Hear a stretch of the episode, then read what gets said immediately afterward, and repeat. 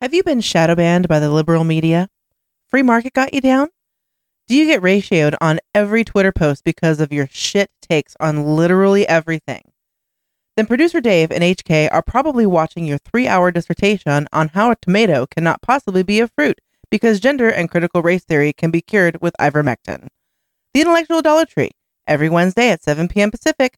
Please leave it a one star review on iTunes. Check out the rest of our schedule at echoplexmedia.com. when they actually spend their time listening to this show, what does it mean? It means we're winning.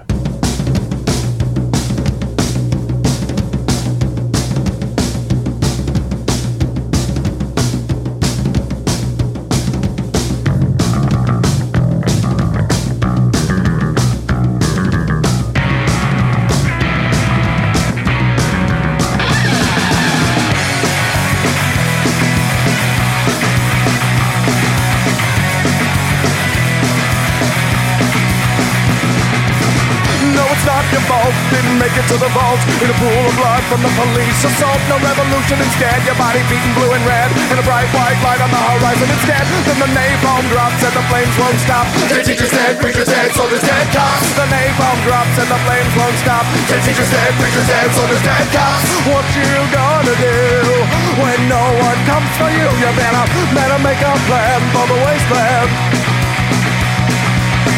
So what's your plan for the wasteland?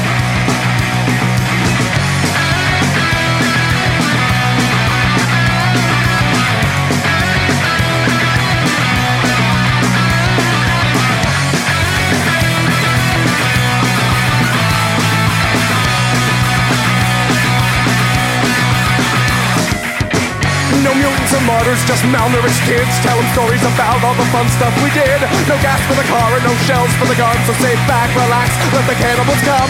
You wish they were zombies, but there's breath in their lungs. Breath in their lungs. What you gonna do when no one comes for you? Oh, what you gonna do when the hungry humans come for you? You better, better make a plan for the wasteland. So what's your plan for the wasteland? What's your plan for the wasteland? So what's your plan for the wasteland?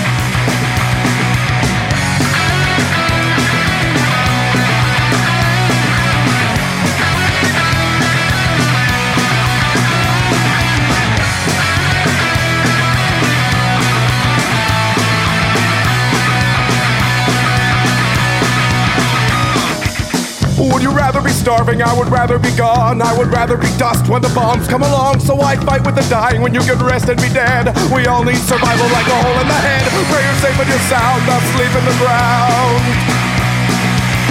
Pray the first fucking target is this quaint little town. When the gas came, you choked. When the fun came, you drowned. What you gonna do when no one comes for you? Oh, what you gonna do when the consequences come for you? You better, better make a plan for the wasteland. So what's your plan for the wasteland? Ain't got no plan the wasteland. Thinking Uncle Sam for the wasteland. You're a bitch of pen the wasteland. You got no plan for the wasteland.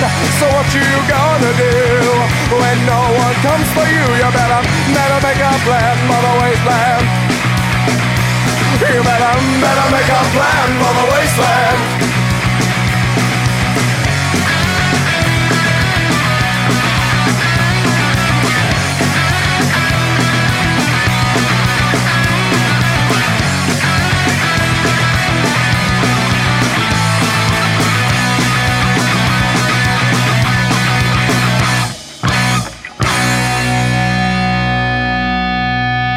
Everybody, welcome to the Plex. We do the show live every Sunday at uh, 7 p.m. Pacific right here on Twitch. That's twitch.tv slash Echoplex Media. Uh, please support this project. Just go to echoplexmedia.com, click the support tab. You can donate, you can buy merch, whatever, whatever. Uh, quick announcement uh, on Operation Catterday this week. Uh, we're going to, uh, Patty K and the Ruffies manager Chase will be here, possibly other members of the band, and we're going to be doing some giveaways of the Everywhere's an Island album. That album doesn't come out till April 1st. You'll be able to get it about a week before it comes out.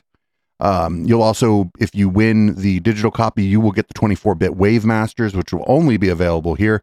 And we might give out a couple custom Ruffy shirts with Echoplex Media logos on them with the with the cover art from the album if we can get that together in time.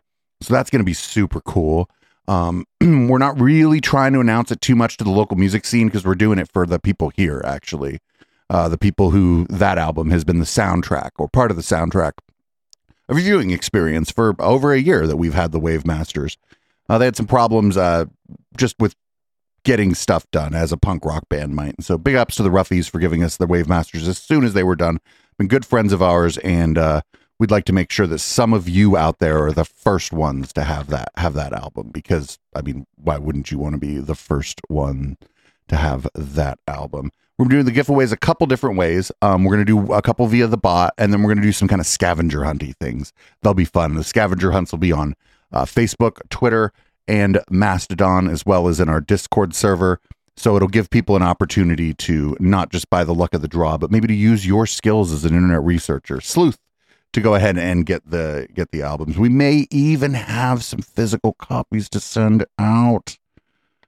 We may even have some physical copies to send out. And on the good side of this, too, if you don't win, you'll be able to buy the album in our shop before it comes out. Uh, you'll pay a little bit more than you would at like Bandcamp when it comes out on Bandcamp.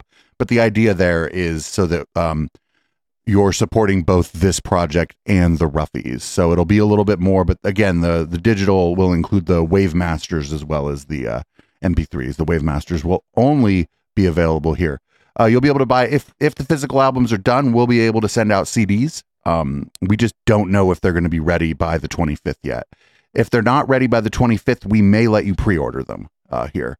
And uh, again, we're going to charge more, but it's because the split, the split's going to be better, and the roughies are going to get more money, and uh, we'll take a couple bucks off the top too for providing it. But most of the money w- will go to the roughies, and so you know, if you want to support uh, Patty K's project and whatever, it's not going to be like fifty bucks for the album, but it'll be you know twenty, and uh, that'll we we, we have a meeting uh, tomorrow. We're going to work it all out, but it should be great. And uh, I figure uh, people that listen to the podcast hear the roughies all the time. Uh, Don't Hate the Cops is a Ruffies song if you're a regular listener to the downloadable podcast. Maybe you haven't heard any of the new Ruffies stuff if you're not listening live. Uh, speaking of listening live in the podcast, this week is uh, one of those weeks where we're doing a long show for the podcast listeners.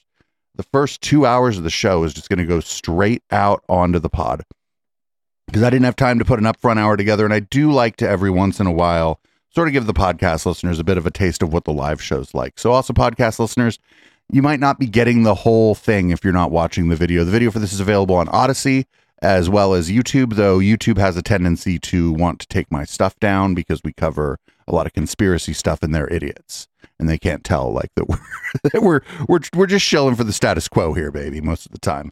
So, without any further ado, we're going to get to our uh, stories for the week. Um, I'm not going to read them off because I'm just going to start going through them right now. Um, so Trump's defense attorney doesn't seem like they know he knows what the fuck he's doing. Here's him on Ari Melber's show. I don't know if we're going to watch the whole thing. It's a little bit long, and uh, MSNBC tends to be a little litigious, uh, but we'll watch some of it. Now, live on the beat is Trump defense lawyer Joe Tacopina. Thank you for being here and taking the questions. Thanks, Ari. Uh, let's start looking at this case. You have these payments. You don't deny that Trump made this payment. No, payments were made, obviously. Right. Is Stormy I, I call them extortionate payments, of course. we'll get into it, Yeah, right? yeah. So the payments are made. Is Stormy Daniels a lawyer? Is Stormy Daniels a lawyer? Yeah. A lawyer? Yeah. Is Stormy Daniels a lawyer? I thought you asked. You should ask this guy if he's a lawyer. Fuck it, I'd I'd start with the very base, like I, I don't think she's a lawyer. I don't think a lawyer was a lawyer either, but Stormy Daniels well, is not a lawyer. So she's not a lawyer. And these payments were made. And they were, according to federal filings, Mm-hmm. classified on the Trump side as legal services. Mm-hmm. Um, that was false, wasn't it? The payments were made to a lawyer, not to Stormy Daniels. The payments were made to Donald Trump's lawyer, which would be considered legal fees. Michael Cohen, regardless of what we all know about him now, um, and hindsight is twenty twenty, um, is a is a fraud. Is this guy just gonna? Is this guy going on Ari Melber's show to incriminate his client? in the Trump world and outside the Trump world with the medallions and all that stuff. Mm-hmm. Um, was his Trump lawyer already going for an ineffective assistance of that this counsel was the defense? way to do this to protect himself and his family from embarrassment. It's as simple as that. And that money, though, just to be clear on this point, did go to Stormy Daniels, so it wasn't legal Well, it went to- fees; it was a payment. No, it went to Stormy Daniels first from Cohen. This was how Michael Cohen structured this, by the way. Okay, Mm-hmm. it went to Stormy Daniels from Michael Cohen. He decided he was going to do it this way and asked for the reimbursement of what he billed as legal fees. Um, that is not a crime. It's not a crime, and more importantly, Well, I didn't hold on because we're doing this with piece by piece. Well, wait a minute. If Donald Trump knew that the money was going to pay somebody, then I don't even, I don't know. It's fucking probably a crime that Michael Cohen committed. Yeah. I didn't say or ask if it was a crime. I'm just trying to get the pieces in place. Yep. You seem to be putting forward a defense that's the kind we've heard from Trump before. That well, other people are just doing these things, so he's not in on it. Not And the people. Is his lawyer who was advising him. Okay, his- Disgraced former mob lawyer is what I'm thinking. Trump. how to structure. Yeah. Yeah. And so let's take a listen. I actually want to jump ahead to something we have. This is a Trump Cohen recording um, where you have Trump in the room informed about the nature of some of these payments. Let's listen to this audio recording. I need to open up a company for the transfer of all of that info regarding our friend David. I spoke to Alan about it when it comes time for the financing, which will be, listen, What financing? we'll have to pay you. So, Don't pay with cash. no, no, no, no, no, no. When Donald Trump's talking, When Donald Trump was like, what say a- can we just get- do a suitcase of cash? engaged And is saying yes and pay with cash. That doesn't mean, sound bag like of cash. It means instead of financing the payment over months or years, Right, but that- it, write a check. Okay. That doesn't sound like someone who has a lawyer who's gone rogue. It sounds like someone It's who not is about a lawyer who's using rogue. this lawyer to send the money to Daniels. And the problem potentially for your client in New York is whether this was misclassified, aka illegally written down as something it wasn't, as a payment What for would be- legal services. What would be illegal about it? Well, I could show you. I know you like to ask I don't know questions. what would be illegal about it. Here's what he was called in the federal case, individual one. Those were the Cohen charges. And you Right. refer to that to say that that was Well, bad for Michael that was Cohen. campaign finance law violations, right? Right. And here is something that the federal government chose not to bring against Donald Trump. Well, as you know, they were not allowed to under DOJ rules in a federal case while he was president. Oh, and then he was not president, and they still haven't brought cases against Donald Trump. This is true. Thank you. This is true. Thank you. Now let's. You asked about Uh, whether yet- this would become a crime or not, and again, the authorities will determine that. But Sure. if you're making the defense, I'm trying to understand what the defense actually is, because here's how it was put by the feds: Mm-hmm. Cohen, with the assistance of Corporation One, arranged for the purchase of those stories to suppress them and prevent them from influencing the election. Uh, the new reporting is, I want to get the benefit of your response. Prosecutors could argue that $130,000 became a donation to Trump's campaign under the theory that the money Oh. was silencing Daniels, benefiting his candidacy. So, two part Oh. question. Why, why lie about this and why misidentify the payment if it was legal? And second, your response to that theory of the case. a donation to his campaign by himself. Okay, that's what it would be. This is very different. Look, John Edwards. Remember that case where a third party paid for John Edwards' uh, mistress who was pregnant with his baby and all that stuff. That was a third party. That was a donor. Okay. Okay. He was acquitted, and the DOJ dropped all charges on the hung counts on that. This Well, was he acquitted or did the DOJ drop the charges? Those are actually two different things. with his own money. And here's the bright line test. And here's where this case falls miserably. And by the way, yes, I'm his lawyer, so you would expect that from me, Ari. But what you have here is legal scholars, former members of the of the Federal Election Committee have publicly stated there was no crime here, no campaign law violation. Because here's the here's the deal. First of all, there's a crucial distinction between um, separating campaign funds from personal funds, right? And on personal fund usage, here's the bright line test, and it, it ends this case. It ends any case uh, regarding Stormy Daniels.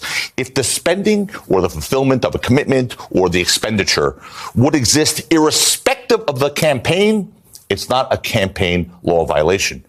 End of story. This would exist irrespective of the campaign. You're making a potential defense that he would have paid this out regardless. it's it's not only would I say that his Uh-huh. his lawyer at the time who pled guilty. This guy's an idiot. He's like outlining what his strategy is going to be on fucking national TV.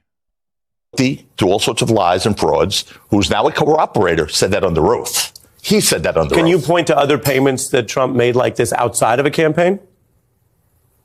during the time of the campaign? Outside of that campaign year, in his other many years on Oh, I- planet Earth, has he ever made a payment like How would I. I? I have no idea, Ari. I have no idea. But Donald Trump is a litigious individual who gets sued by a lot of people. Okay. No, that's not what litigious means. Litigious means you're the one doing the suing.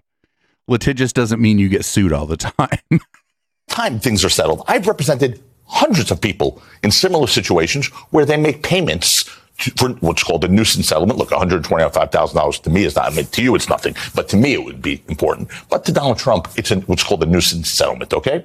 And, and when you do that, it's to make a problem, an embarrassing problem go away. It doesn't mean it's real because he vehemently denies an affair. So it doesn't mean it's real or not. Yeah. It means you're settling something to not have to deal with the aggravation It's, of it. it sounds like a lot of money to me, and uh, we've never, you know, done that much together. But if you were at the early bird special with me, you'd know I, I like to keep things as That's why- cost effective as that's why possible. Have that but, big bank account. but I'll ask you this: If all of what you say is true, It is.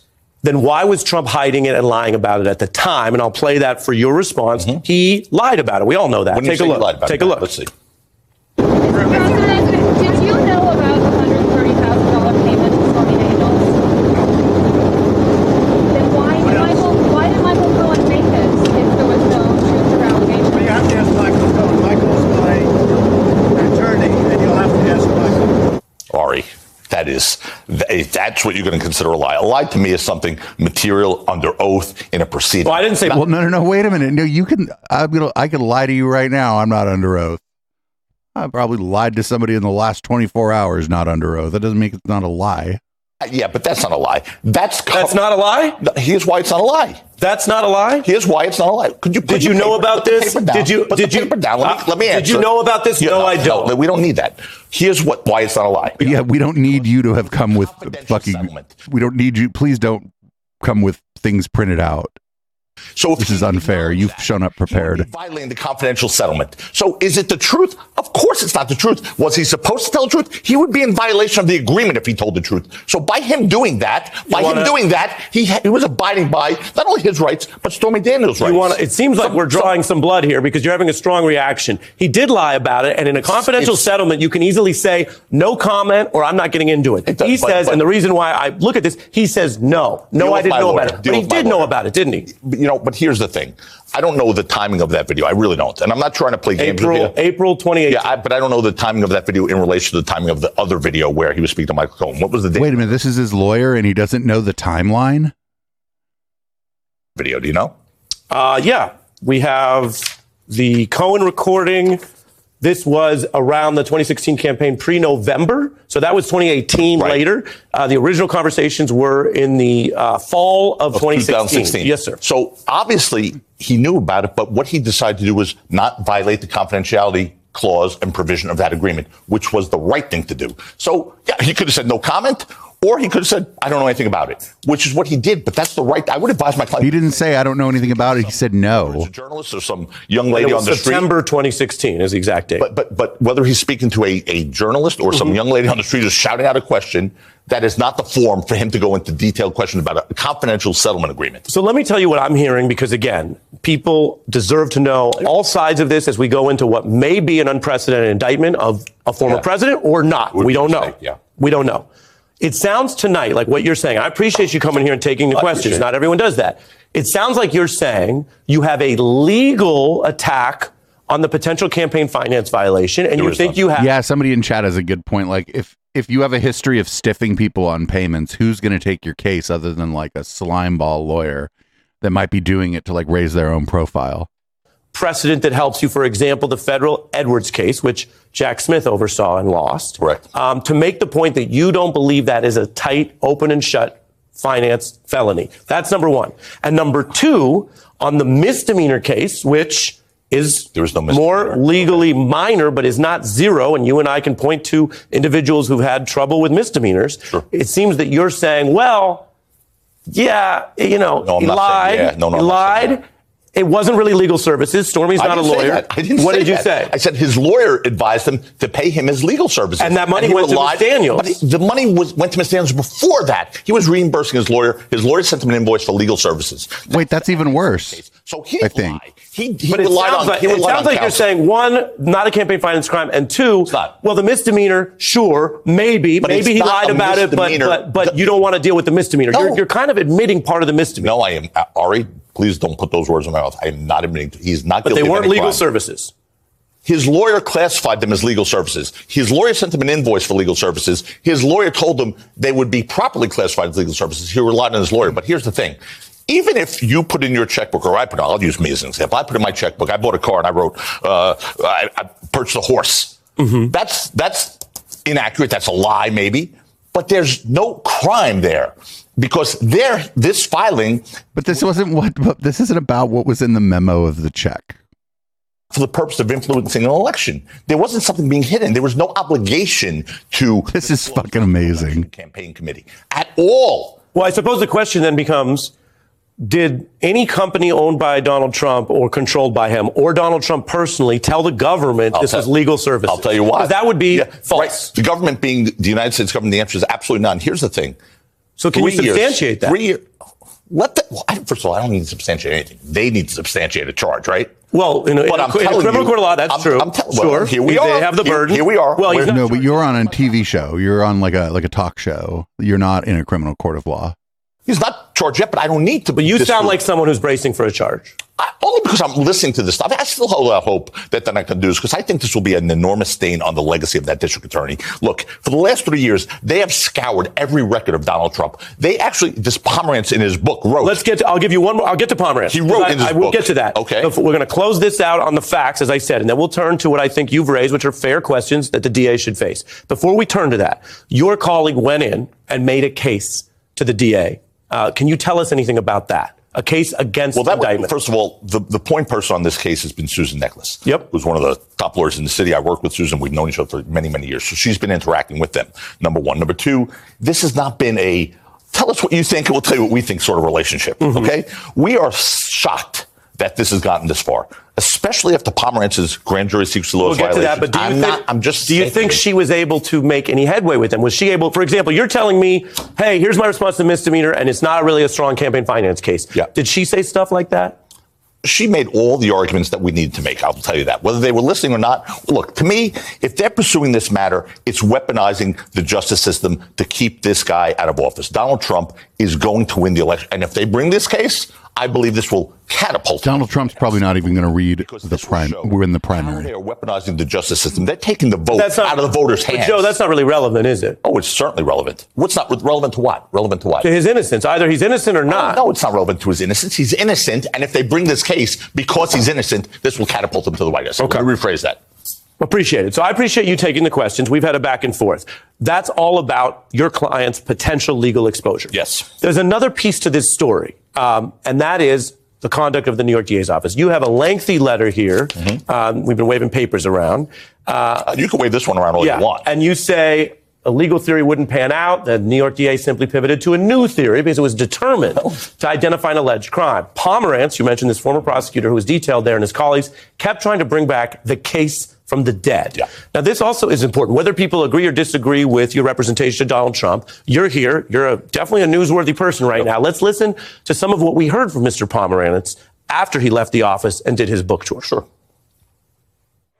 when you describe your reasoning and the debates between you and your team about the hush money thing. Are you giving a potential lifeline to Donald Trump's defense lawyers? I don't think we've given the defense any kind of leg up. I don't know what's going on behind closed doors in the DA's office, uh, and I don't know what evidence is being presented. I don't know whether charges will be brought. The evidence is there. It may not be as sweeping an offense or an offense Yeah. that involves so much money as the financial statement case, but it's still serious misconduct. I hope that case is brought.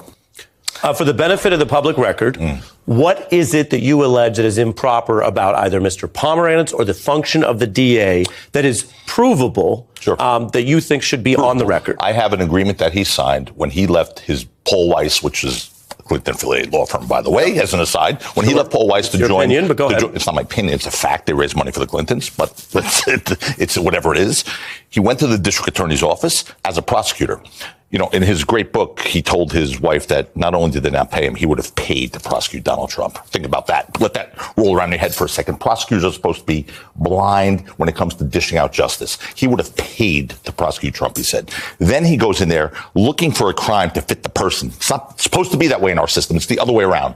Then he takes in, he signs a document. And in that document, it says, if you reveal grand jury information, which is any information according to this document that you get during this investigation. He wasn't there as a, a pedestrian. He was there as a prosecutor. pedestrian? With fiduciary obligations and confidentiality agreements. And if you reveal this to a third party, it's a felony under New York state law. Well, be damned. He just decided he was going to write a book. I believe his license will be taken from him. And I believe Alvin Bragg is going to look for criminal charges. That's what I believe. That's what I've heard, but we'll see what happens there. But Heard here's what he Heard said. from who? District Attorney's Office. From someone currently working in the office? Correct. Said Correct. what? That they're looking at the conduct of Pomerantz in violation of the grand jury secrecy laws. It's it's black and white. It's in his agreement that he Why signed. would they tell you that right now? Because I've been interacting with them on that topic. Would you say that in a sworn affidavit? Sure. You have a sworn affidavit you want me to sign? Well, I right mean, now? I don't Would I say that? I. I, I, wouldn't It's say it on. a I wouldn't say it on television if I wouldn't say it in the sworn affidavit. Okay. Well, it's a heady, uh, it's a heady allegation you're making, and you're citing the And- current and- DA's office. and it's and it's and it's a factual allegation. He signed a document. So here's And- the question. No, forget, Alvin Bragg. Alvin Bragg went on television to say what he's done is in violation of grand jury secrecy laws. and we So reported that. And I'm, shocked. I'm, I'm, right? gi- I'm giving you Can time on this. tie up though the Pomerantz Go ahead, thing? okay. Here's what he said in his book, which was clearly one of the most biased things I've ever written, because, read, because he said he wanted to get Trump. He wanted to find a crime to fit Trump. What he said. Nobody else ever wrote a biased Stormy book. Daniels hush money case was the zombie case. It's the one that no prosecutor would touch in a million years. And it's funny that we have now reduced ourselves to the point of relying solely on Michael Cohen, a guy who's a convicted liar, to bring a case. I mean, there's wiretap stuff.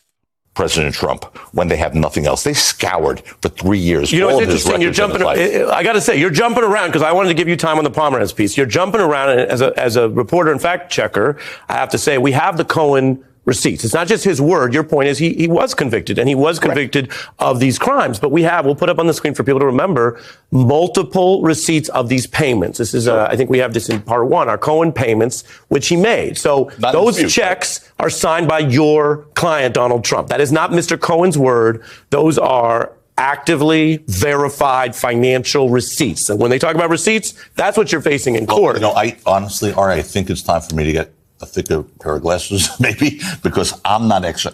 That says Donald Trump on it, right? That's yeah, in my and, phone. and, and it's, from made the out to- actual banks and it's the actual made out to receipts. Yeah. made out to who? Will this work in New York court? Will you Made tell the judge who, you need please? glasses? Made out- made no. out to Mr. Cohen. Oh, oh, yeah.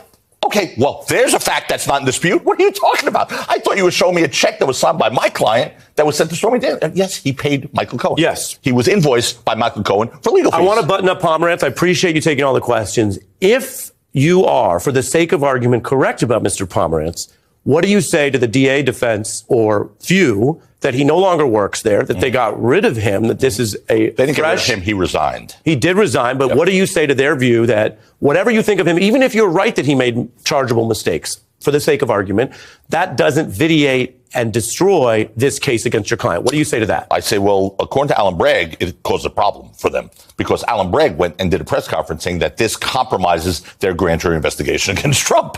So that was the DA saying that. Yeah. But but regardless, regardless of that, regardless of that, just let's focus on these facts. Ari, these facts do not make out a crime, not a misdemeanor, not a felony, not a traffic ticket. Yeah. They don't. They just don't. There is The, nothing. whatever this trial is or whatever this case is hasn't even started, and this guy hasn't hasn't really gotten any discovery.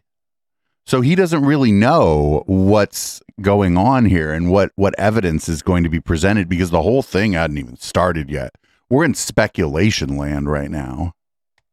Criminal about what happened in the Stormy Daniels payments. You make your point there. I'm not going to ask you to answer for everything Donald Trump has ever said, but do that. you are his lawyer. Here is what he's saying on the legal front. This is new from his most recent speech at CPAC. Okay. Take a look. Mm-hmm. If you put me back in the White House, their reign is over. I am your warrior. I am your justice. And for those who have been wronged and betrayed, I am your retribution. I am your retribution. Serious question. You know what's going on in the country. You're a, a lawyer. You've done Yeah. a lot of cases in New York. That's how we know you. Yep. Do you have a client who is actively threatening that if he takes control of the government of the Justice Department, he will misuse it against his critics, that he will, No. oh, I try think- to I- I- jail people from the DA's see, I office? can see how What is your response to that? I will. I, I can see how detractors would say that. You know, he's a fiery speaker. But what I see from that is reducing the weaponization of the Justice Department. There's a committee now. Wait, what? Reducing the weaponization? But he just said. Has now did we just listen to the same clip, dude? Of this country to oversee the weaponization of the Department of Justice against Sir, individuals. He's vowing. he's not the president. He's vowing. He's not the ret- president. Sir, he's vowing. Quote retribution. Retribution means getting rid of all the bad apples, all the bad actors who have violated the oath of the Department of Justice. There's a committee. He's, it's President Biden's uh, reign right now, and they formed a committee under President Biden for the DOJ to be overseen because of the weaponization of the Justice And Department, and, it makes me ill, honestly. You're, and you're handling this New York case. Would you defend him on January 6th? I listen. What I'm not going to do is go into. I, I don't know about all these other cases. Would you I'm take the January 6th? I I don't know about all of my fucking clients' potential fucking crimes is a wild thing for an attorney to say on a fucking TV show. If I believe Oh my god. The case, I would certainly think. That's why I'm Do- involved. do in you case. believe in the case? I don't know enough about it. I believe in him. I will tell you that. I Joe, believe. Joe, I'm giving you time. Joe, you But know what happened not- on January 6th. What's not going to happen is I'm not going to go into hypotheticals. I'm just not going to do it. I oh oh I know what But the whole thing is hypothetical because there hasn't even been an indictment yet. There, all, you're dealing in hypotheticals with regards to this uh, supposed the thing that everybody thinks, or a lot of people think might happen vis-a-vis Stormy Daniels. This is all. You're all. This is all speculation. Would you take committee. Donald Trump's January 6th defense? Jo- Donald Trump? Yeah. I don't. What did he do wrong? I'm What asking you if you take the case. I'm not doing were- an interview if with there- you. if there I'm interviewing you. Well, I'm- Would you take the case? Let's switch seats then for a minute. Someday we will. Would you take that case? If they asked me to take it, and there were a case, depending on what the allegations were, of course. It's also a matter. Depending. All right. Yeah, depending. I, I can't just say I'll take any case. I don't do that as a Joe, lawyer. Okay? we are- I, I believe in this this man. I believe in Donald Understood. Trump, and I feel he's being victimized by a system, and it makes me sick to my And, stomach. and you got time. I appreciate you, You being here. You're You welcome to come back. Your client is welcome to come on and take the questions. And we fair. think, and we th- thank you for saying I was fair. We think this is important, and we discussed multiple aspects, including what you say is wrong with the DA's road to here. I appreciate you coming on the beat. All right. Tacopina? Thank you. That was pretty. That was pretty good. I I like how he's like, oh, I'm not gonna I'm not gonna talk about. Uh, basically said I'm not gonna speculate. But the problem is the whole thing is speculation. We don't know what's the dude has hasn't gotten discovery yet. If there is anything going to happen at all in the legal system, the dude has no idea like what the evidence that's going to be presented is. He may have some idea of what it is, but um, there's a whole part of the process called discovery in a criminal case and in a civil case if any civil cases come out or, or arise out of whatever happens here. So this guy's like i'm not going to deal in hypotheticals. Yeah you are. The whole thing's hypothetical now. Um, I, I saw somebody in chat like if, if donald trump gets arrested watching him try to resist arrest would be hilarious. Like if the like the I think the uh, it's it's a federal case, I believe. The U.S. Marshals would come get him, watch him try to like resist arrest, or try to tell the Secret Service to like protect him from the marshals or some shit. I mean, if if if he's gonna get arrested, it's gonna be fucking crazy. Um, and real quick, if if he if if he does get arrested, which I am skeptical is going to happen, but if he does, as soon as that happens, um, the media wench is gonna drag my fucking carcass out of bed and she's going to take the rest of the day off and we're going to be uh we're going to be your one-stop shop for for all of that because we know who to look for. We're not really going to be watching msnbc right? We're going to be watching oreo express. We're going to be watching like the clay clark uh, people. We're going to be watching turning point usa we're going to be watching daily wire. We're going to be seeing like what the like the sort of not not the, the troops i don't like that word but what what are eventually who are eventually going to act as his propaganda wing what they're doing when um if he gets arrested, which again I'm I'm pretty doubtful of. I share Zoot's uh, skepticism. Elevators, thank you for the follow. Thank you for the sub. I think you just subbed for the first time. I appreciate it. You could spend your money anywhere. I'm not sure why you spend it here, but you know, fucking a. So there's a here's a whole other take on um on this matter. This is from uh, one of Trump's former spiritual advisors. Uh, we've played a lot of videos of her before. Um, don't worry, uh, God will make sure that there's actually no indictments. I told you, my children, don't worry about the things that you see, because the things that you see are temporary. What they are trying to do to your rightful president That's a laughing matter. There will be no indictment of my son. Not the way they wanted it to go. Oh, no, no, no. The indictments? Oh, yes, there will be indictments, I promise you. Oh, I bet there are the fucking 50 billion sealed indictments that the Q people were talking about, right? But it will be indictments for those one the ones, excuse me, for the ones Whoa, she's doing this on Thursday at 5:29 in the morning. Who are Did she just get up or has she been up all night? make this indictment. Because this is a time of seed time and harvest. And I told you before, many, many times, in many other words I've given to you. They are reaping a harvest. They have no idea what's coming. I am That's Q shit. an end You have no idea what's coming is Q shit. because I am the great I am. That was just c- complete complete QAnon fucking bullshit. But I think that was a you know a much you know much more reasonable take that God is actually preventing any of this from happening. So now we're going to move on to our local government section of the show. Uh, this is uh, Texas Attorney General Ken Paxton uh, talking about uh, the cartels and uh, Joseph Biden.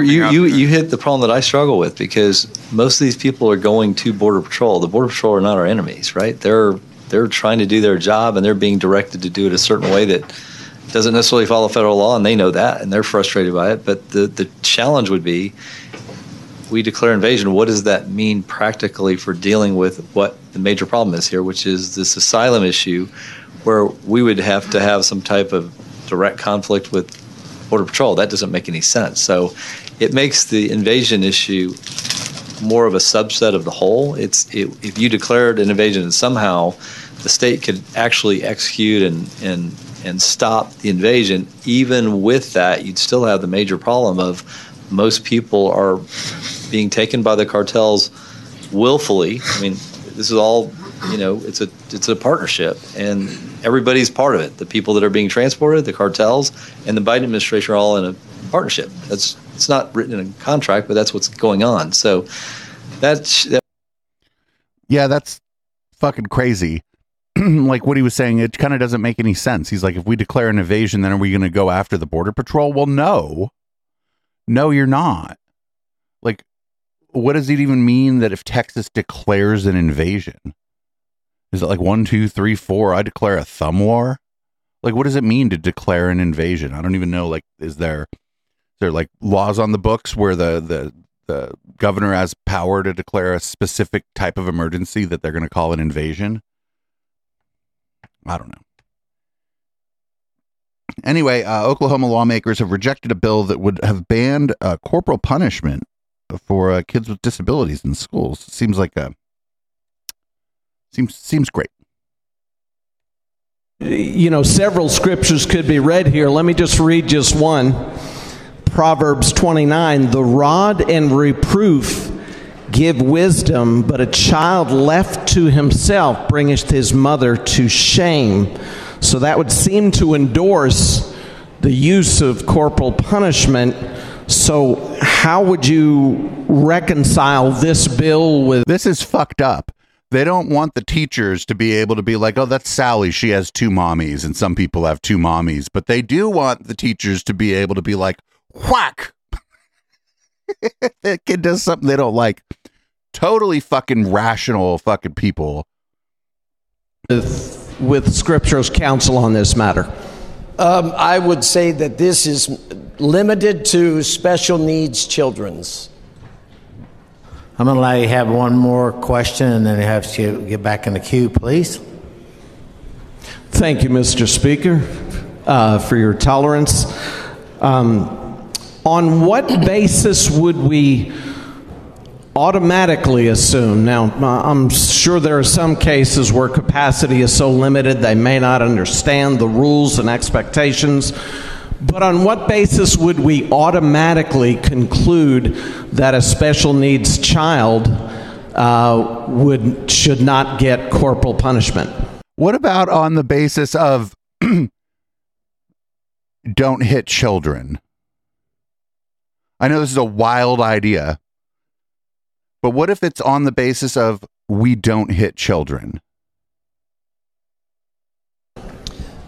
Because in this bill it says that these are students that are classified as IDEA special needs students. Like, why are they like? Why is this? Why is this? Are the teachers hitting the kids in Oklahoma? I sure hope not. I imagine that most teachers just don't do it, right? The kind of person who's going to be a teacher is very unlikely, I think, to be the kind of person who's going to be like, well, you know what I can, you know, I can solve the problem with Timmy, the eight year old, violence. I hope, I hope, I hope that's the case, and I imagine that is the case. That the overwhelming majority of teachers, no matter where they are in this country, don't think that uh, violence is a a solution to uh, a child misbehaving. But there might be some who think it is, and that's pretty bad. Um, you know, I mean, I don't have kids, but uh, if I found out, say, that the Meaty Wench's kids had been hit by their teacher, I'd be like, let's roll. you know, I mean, I'd be like, let's, we got to go up to Reading, I guess. Somebody got to hit back. I mean, yo, yo, this is absolutely fucking outrageous. This is just fucking, I can't, I cannot fucking believe this.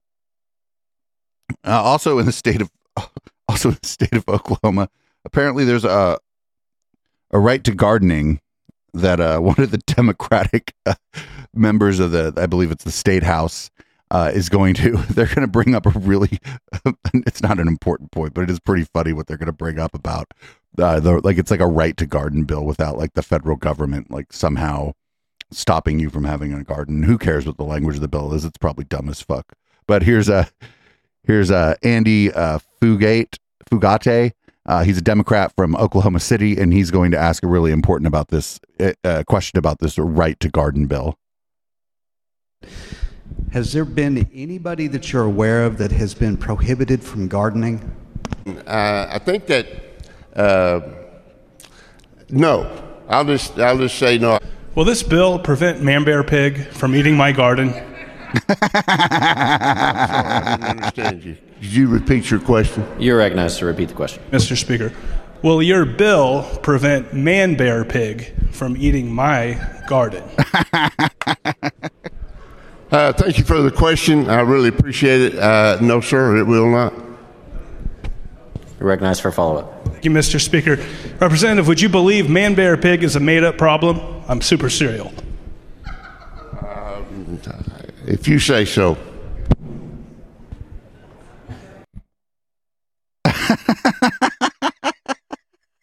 yeah, the idea that the fucking federal government's gonna come in and fucking chop down your fucking tomatoes and shit is just amazing. There are probably federal regulations about like gardening or or, or growing plants or whatever, but and they may if the if the laws are like read kind of loosely apply to somebody's garden but i just don't imagine the federal government is spending a lot of time enforcing that. Maybe on some of the community gardens in the city right? They probably they might be enforcing that shit on community gardens in the city but not your backyard. It's just really dumb. It's like they'll take my uh fucking kumquat plant from my cold dead hands so uh, we're moving on to this is in we're going to move on to two stories from Minnesota. This is a Republican state rep Bobbie Harder in uh, Minnesota going to talk a little bit about equality and uh, just who gets to be equal. This is going to be, you know, obviously going to be fantastic. We're going to learn a lot here. I understand uh, the um, LGBTQ. Okay, the whole group. You know, if if they they can choose who who they wish to partner with. That that is their choose. That is their choice. The part that I have that I'm going to take issue with is that I am a woman. I was born that way. You cannot change that. So you are including people, if I understand this correctly, that are changing because that's their choice. I mean, they can do that, right? But uh-huh. now, but now you're including people that were not born as girls they're, they're something else. So now they're being included. So my the perception that I have is that now I'm potentially going to be excluded. Because Why? I'm coming up with that we are all equal, but apparently some people are more equal than others. I mean, I just I struggle with that. Wait, what, this idea that if you like include people if you give people rights that you're taking away other people's rights is incorrect. You may be taking away privilege from some people. privilege may be a zero sum game, right? Where when you give somebody rights, you may be taking away someone else's privilege. And I'm I'm willing to I'm willing to agree to that. That's probably the case. Um, but you're not taking away uh, anybody's rights by taking away their privileges. That's why we have two different words: a word for rights and a word for privileges. So that was fucking stupid.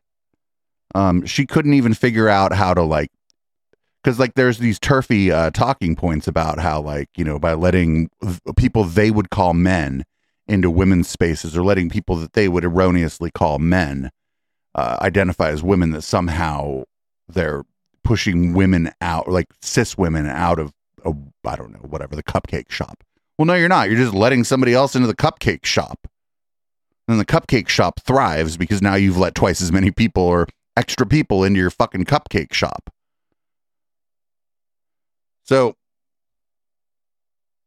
also in Minnesota, if uh, people know, they uh, signed a bill to give uh, free school, I believe, breakfast and lunch to all students in uh, public schools in Minnesota.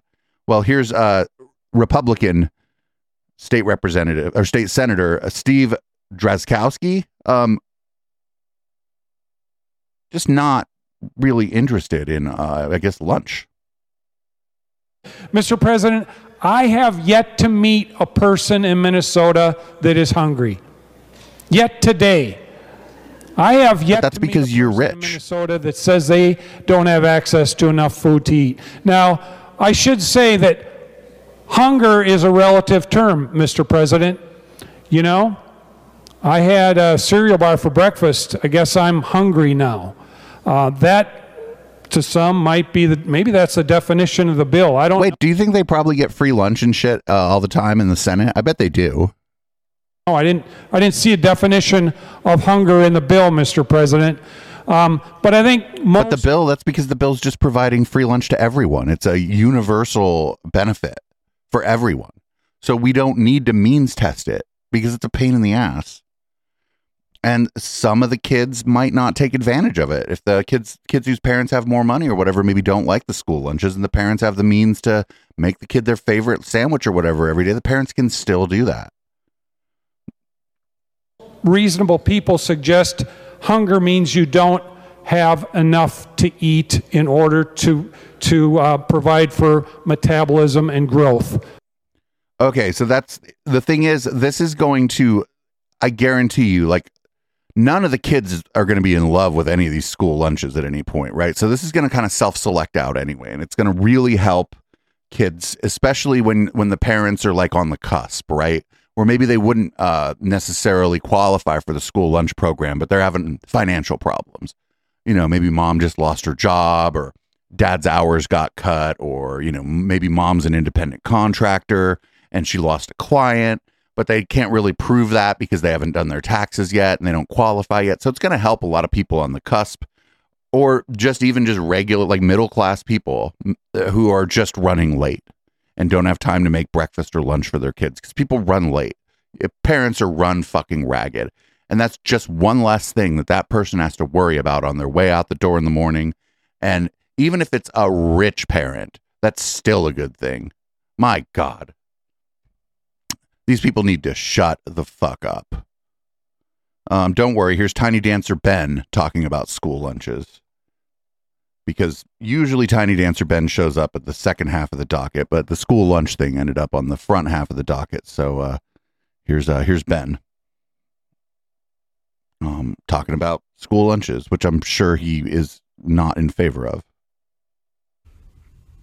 If government can protect kids from the sick radical left, shouldn't they also protect kids from hunger? Wouldn't it make sense to strengthen food stamps and have school lunch be free since some kids are in school lunch debt?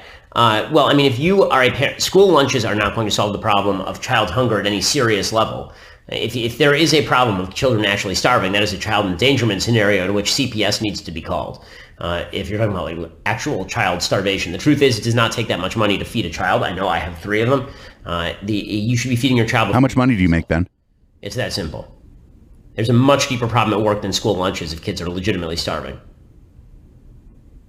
Yo, that's the thing is if you take the burden off during the fucking school week, that's that mu- like people who are on the cusp or people who are in poverty. That's that much less money they have to spend on fucking food, and then the kids will end up being more likely to be food secure. And again, I just see how this just helps like middle class people too, because that's just something they don't have to worry about it. They're like, I don't have time. I'm sorry, I didn't have time to make your lunch. You just, you know, lunch is free at school. Have the school lunch, and then they go have the school lunch with the other kids, which is good too. Because then everybody's getting a fucking everybody's getting the same lunch, and the kids are like, oh, okay, cool. And nobody knows who the kids who are are who are on the school lunch program because kids are cruel and they're gonna make fun of the kids on the school lunch program too. This just solves a lot of problems. So apparently, some in Florida are just trying to outlaw the Democratic Party. The Ultimate Cancel Act is a bill I introduced in the Florida legislature that said that the uh, the state of Florida would immediately decertify any political party that had advocated pro-slavery positions in their official party platforms. You know, over the years, I've watched leftist Democrats look to cancel people, places, and things, tearing down monuments, changing names of billion uh, of buildings. But all of that was because of something that happened a couple hundred years ago, and a lot of it was tied to slavery. So uh, this bill is basically holding the Florida Democrat Party accountable, also because it was Democrats who actually adopted pro-slavery positions in their actual party platforms. Cancel culture dictates no matter what you do now or what you say now, you basically have to pay for the sins of the past. Um, so the sins of the past in this instance is a Democrat party that actually adopted pro-slavery positions in their party platform. But it wouldn't be that hard to find fucking. It wouldn't be that hard to find like individual republic. Oh, but he's saying it's part of the platform. This all happened a very long time ago. And the reason we want to tear down the monuments isn't because of what political party they were affiliated with. We were like, maybe we shouldn't valorize these people who were fighting for slavery, which we outlawed after the Civil War.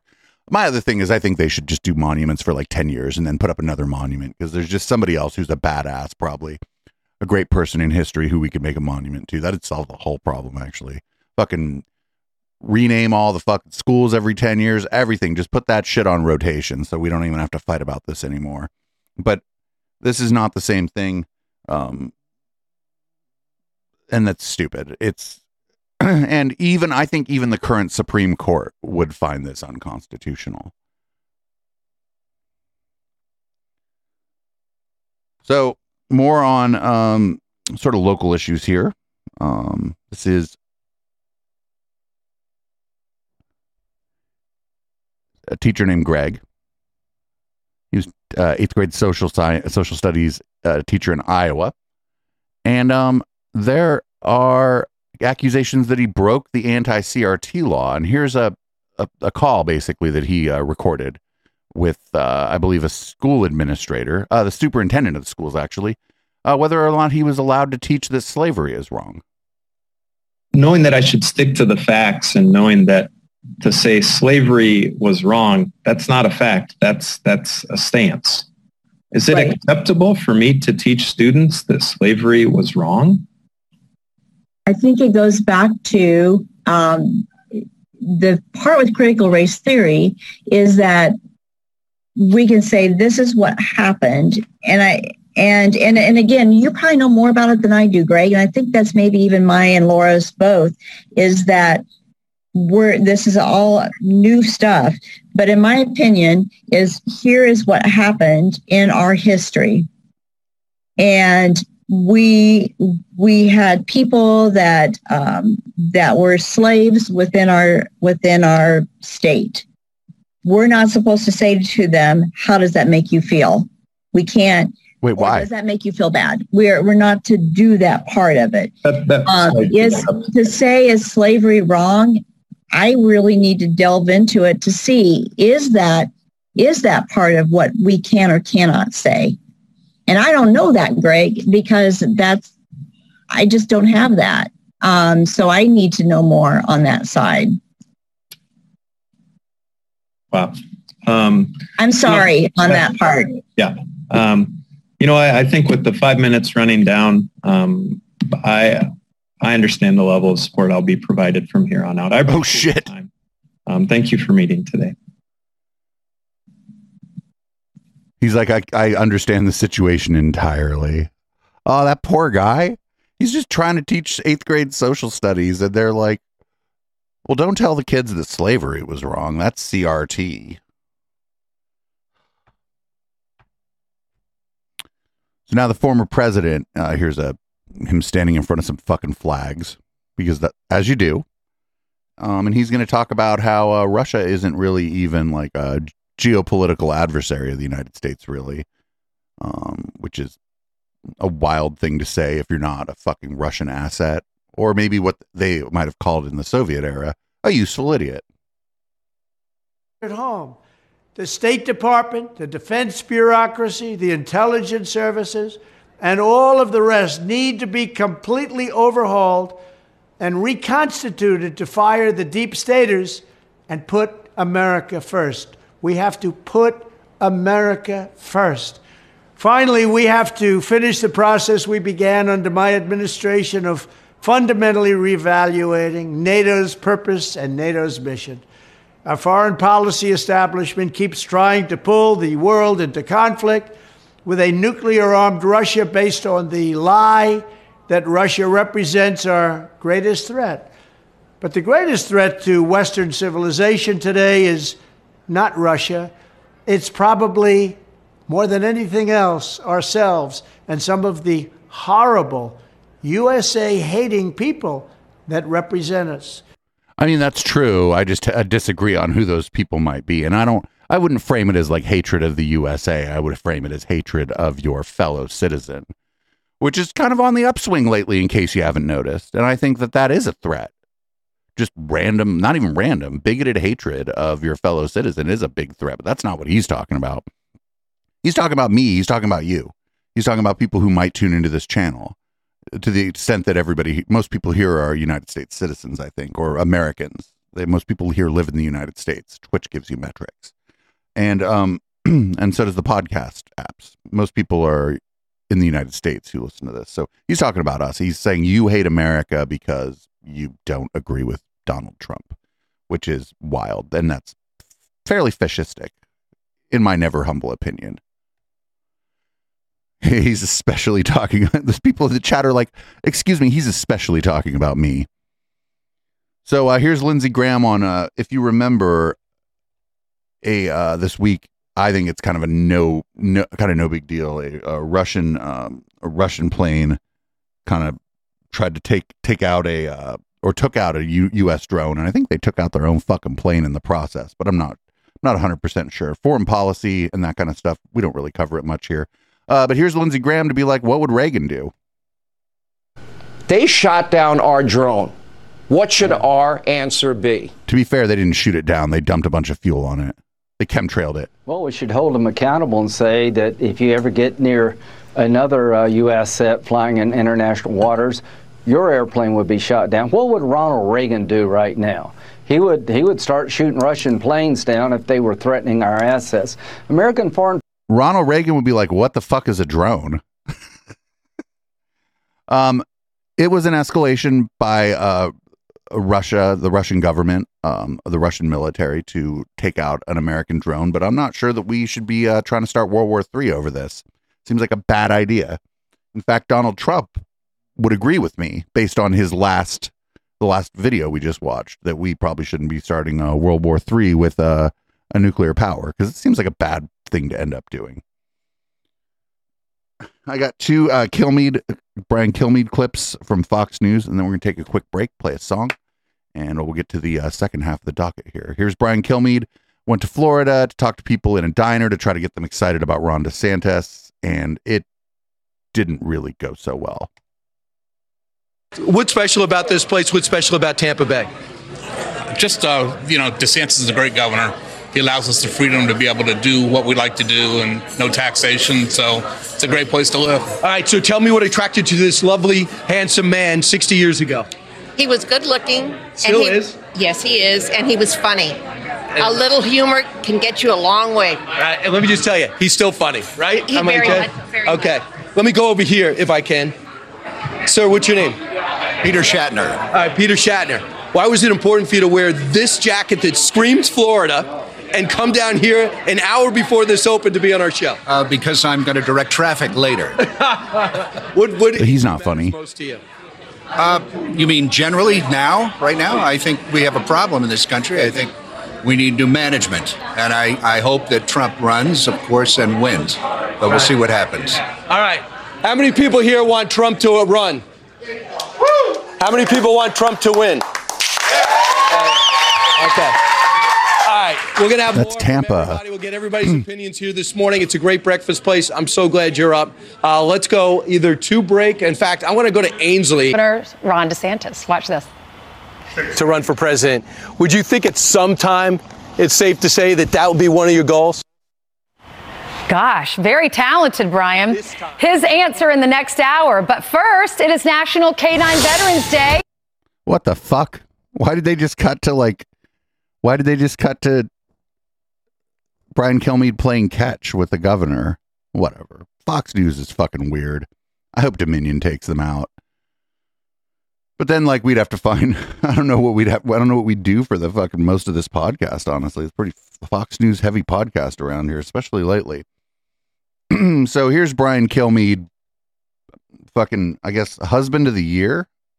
I don't know what else to say about this clip. This is fucking stupid. I would never say this just to a friend about, much less on TV.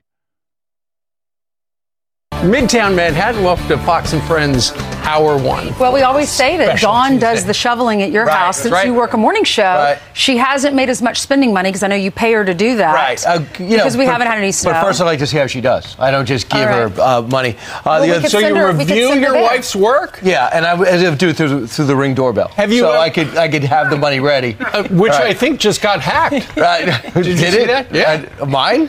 Uh, ring doorbell. Oh, just general. I would say yesterday, just Just husband of the year. He's like, I give my wife an allowance if she fucking shovels the snow and I check on the fucking ring doorbell.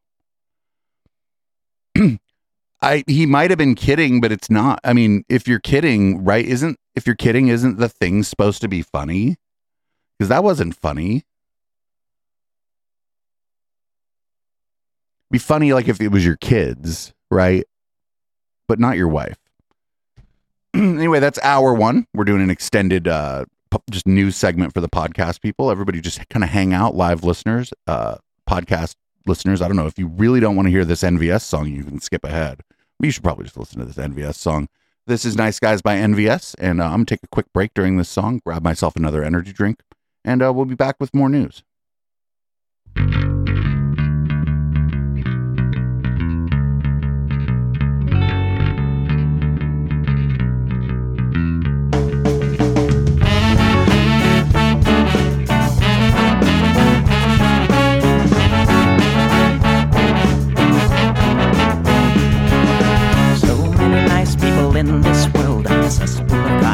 Kindness and ethical blindness. So please excuse my sarcastic tone. I'm a bit underwhelmed by the sample shown.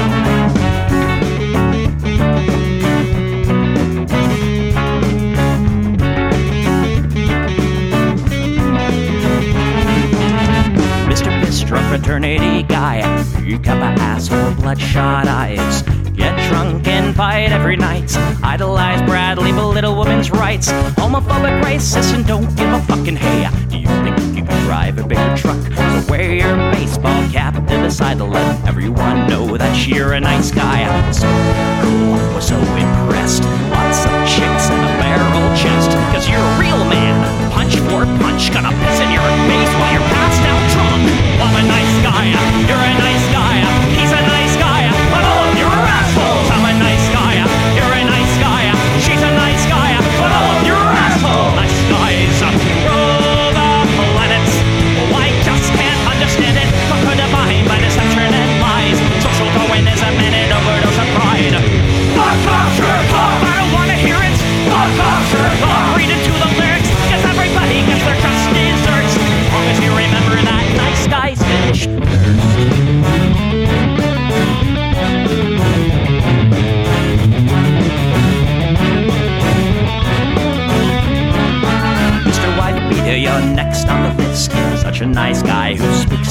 Prick with a penchant for messing with heads. A broken nose for dinner and breakfast in bed.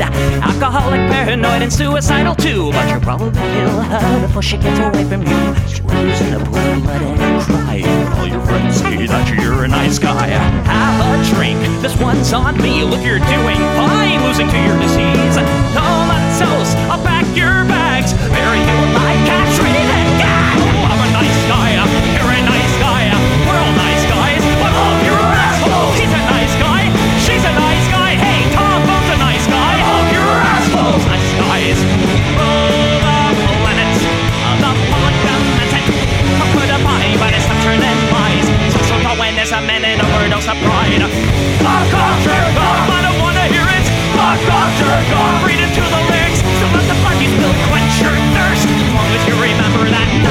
guys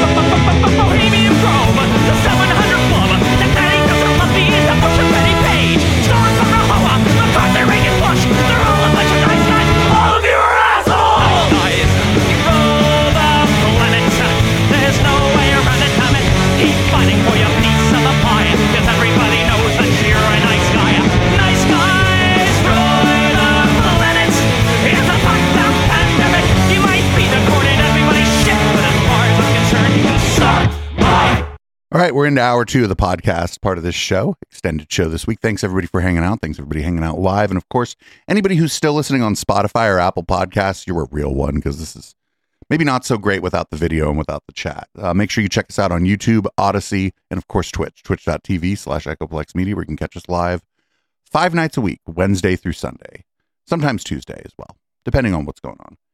Anyway, uh, everybody knows that Silicon Valley Bank uh, went under essentially uh, last week. Um, and so we're going to show you some of the dumbest takes about it. Uh, first one, of course, can't have dumb takes without Jesse Watters. When the Fed chair finally raised rates, the bank got crushed. Well, why weren't they paying attention? Silicon Valley Bank is a woke Biden bank. They were holding seminars on Lesbian Visibility Day and National Pride Month. Now, if you want to hold a Pride Month, that's fine, but you got to be able to chew gum at the same time and walk. So keep an eye on the balance sheet, guys. Yeah, that's what happened. Uh, they were like, ah, we'd like to do our banking work, but what we're going to do instead is a lesbian visibility day. Like, what a dumb fucking take. And they're, everybody has this take. They're like, oh, they went under, get, get woke, go broke. And it's like, this is a bank. Not for nothing, they're based in the Bay Area too. There's a lot of queer people here. So if you were mm, trying to hire people and uh, trying to get clients, um, you would want to appeal to everyone. And so that's part of marketing. Up next, we got Rudy Giuliani, um, who uh, some some people still let talk in places, um, saying that this is a uh, this is a, a Democrat bank. You know, they're not calling this a taxpayer bailout, but it certainly is a bailout of, of sorts, is it not? It is a taxpayer bailout. So Roku decided to, to, to put money in a bank that would rather waste money on useless, irresponsible, non proven green programs that cost enormous amounts of money, that accomplish nothing because China doesn't do anything to deal with the uh, climate. And uh, you might not put money in that bank, and I might not, because we think that is the most foolish kind of waste of money, but we have to pay for it. We have to pay for their political choice. So this is this is a. Uh, I'm not talking about signature now. I'm talking about SVB. This is a Democrat bank. It's a woke bank, and it's a bank that makes choices based on their cult religion as opposed to pure economics. So this isn't taxpayer money. Um, after the last collapse, the banks are engaged in the functional equivalent of auto insurance. All the banks have to put some money in this fund that will bail out banks or make their depositors whole if shit goes if shit hits the fan. And that's where either all or most of this money or most or all of this money is coming from. So he's just incorrect. Um i had to look into this actually. I didn't have to but i decided to because it only took a few minutes to look into it. I don't know. I'm not a genius like uh, rudy giuliani though so he just knows shit without looking it up apparently so up next we got Obama made the banks woke with uh, good old Tucker Carlson. Because, of course, it's Obama. Obama made the banks woke. But that's not the end of the story. In some ways, it's the beginning. So here's the part where you pause and ask yourself a question that too few seem to be considering right now. They're doing this. What are they going to get in return? Oh, something for sure.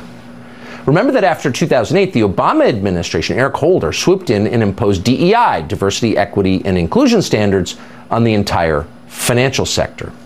And that's one of the main reasons our big banks are now increasingly incompetent, and also one of the what? reasons Americans are so divided by race. Like the the the the the subtext of this is that people who aren't uh, middle-aged or older white men are incompetent. That's the subtext here.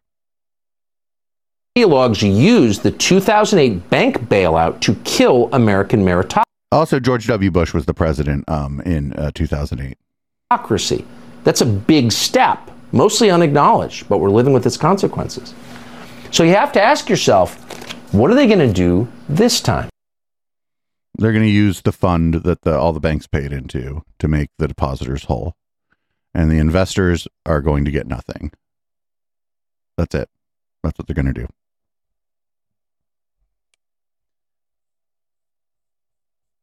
Now I got Fox and Friends. They're just going to try to cause a run on all the banks, actually. I'm not kidding.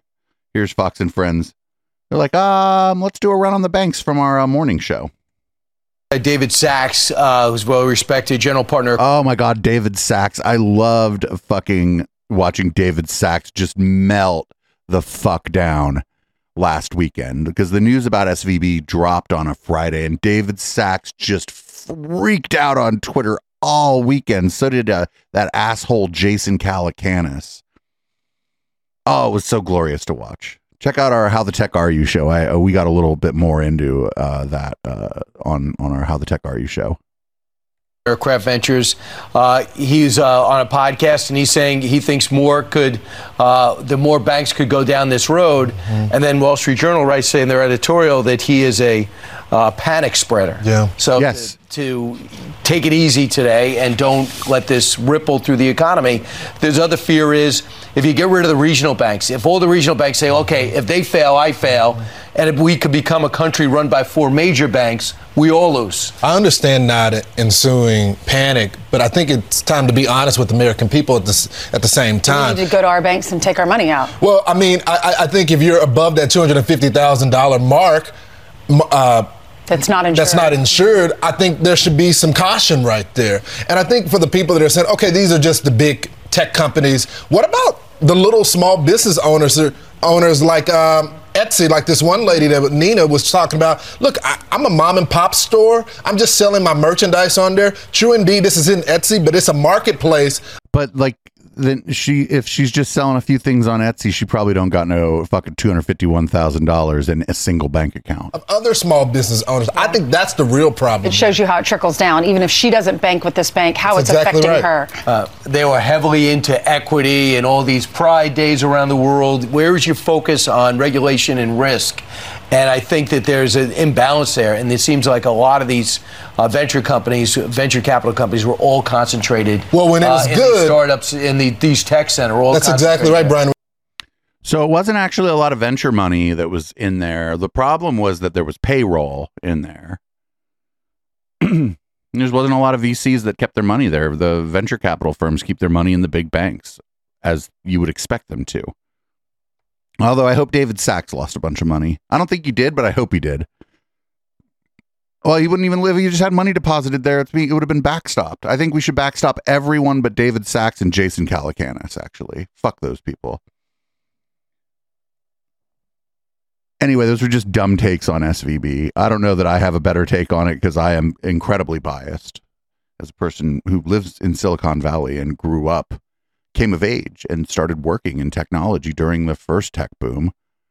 I hate these people. They ruined hell of people's lives. Fuck the venture capitalists. And I like seeing them while out and freak out on Twitter. It's one of my favorite things in the world, watching rich people make drama about like stuff that isn't even going to affect them their material conditions in any meaningful way. So apparently there is going to be a war about water or something like that. It's not Waters, not Jesse Watters, but it is Fox News. And here's the water war on Fox News with somebody who apparently is calling himself Leo 2.0. Rel and Michigan gubernatorial candidate Tudor Dixon. Tudor, I'll throw this to you first. First, they want my stove. Now they want my dishwasher. What's next? Uh, they're going to take away my uh, iron next? I don't know. Yeah, well, look, I'm someone who does lots of laundry. I do laundry for six people every week. And so I know a little bit about this. And the last thing I need is my laundry taking longer. I'm already dealing with a low flow shower head, and my kids are coming out with conditioner smashed to their head like an old Seinfeld episode. And I have to tell them to get back in and rewash. I can't even flush my toilet one time to get toilet paper down because of the. How much toilet paper are you using? I don't need a low flow washing machine. This is ridiculous. leave, leave my washing machine alone, but more importantly, leave my gas stove alone. Like, come on, this is that was whack. That was a dumb segment. I'm glad that got pulled though, because this hell was stupid. Uh, low flow shower heads are actually great. Um, low flow dishwashers are actually great. A new dishwasher does a better job of washing your dishes than the old ones did. And if your kids don't know how to wash the conditioner out of their hair, then um, yeah, send them back to the shower. They're just kids. They're that's fine. No problem. Everything she described is just you have six kids, yeah, you're going to do a lot of laundry, but I don't know, maybe have the kids help you with the fucking laundry, lady. I mean, I guess if your kids are incompetent and can't even wash the fucking conditioner out of their hair, maybe they shouldn't be doing their laundry. I don't know. I don't know. Up next, we got Tucker Carlson, and he is just all over the fucking place in this clip here. Just all over the place. 90 years ago in the 1930s, the last Great Depression, nobody would have sat still from a moral lecture delivered by a bank. But they're very common now. Why? Well, a little history. After 2008, a movement emerged called Occupied Wall Street. At the time, it was at the cutting edge of left wing social activism. And it did seem kind of organic. Most of these things are completely fake, like BLM, obviously orchestrated. But Occupy Wall Street. No, Occupy Wall Street was uh, organized by uh, Adbusters and the Internet Activist Group Anonymous. It was organized beforehand, actually. Tucker, come on. Street seemed kind of real. It seemed like angry people. And some people from Occupy Wall Street turned their attention to the head of JP Morgan, of, who, of course, is Jamie Dimon. They went to his office, they held signs outside for 24 hours a day, and they hassled other bank presidents too. And before long, a funny thing happened. Everybody in the media decided that Occupy Wall Street was boring. Anything about economics was boring, because who cares about carried interest? What's that? What we really want to talk about, they told you, is racial oppression and your role in it. And so we got a lot of But that's because, like, if you look at this graph, right? right around 2010, where all the lines start going up, is right around where the manosphere got real big online. And the manosphere just fed into white nationalism. Like, this is the result of like online culture and racists getting popular on sites like YouTube, Facebook, and Twitter that only for like 12 years now. An endless parade of lies about this or that, your complicity in systemic racism, police shootings. They're everywhere. Everyone's getting killed by the cops. Hands up, don't shoot. Remember that? So we're all still talking about that nonsense, ripping the country apart along racial lines. But guess what we're not talking about? Oh, banks. I guess who loves that? Banks. They deeply appreciate that. And maybe that's why, as BLM rioters torch major cities, Democrats who took big money from big banks knelt in reverence to BLM. That I told you there was a lot going. He was like all over the place there. Um, yeah, the Democratic Party takes money from big financial institutions. Fucking stop the presses. Like a lot of like even liberals don't necessarily like that. Like we don't have to get into like leftists. Like a lot of liberals think that's a problem. And you know, until we like dramatically change the way our fucking campaigns are financed, there's nothing you can do about it. They have every right under the current system to donate to whoever they want, just like any other fucking entity does, as long as they do it within the bounds of the law. And uh, you don't see Tucker out there advocating for campaign campaign finance reform, do you?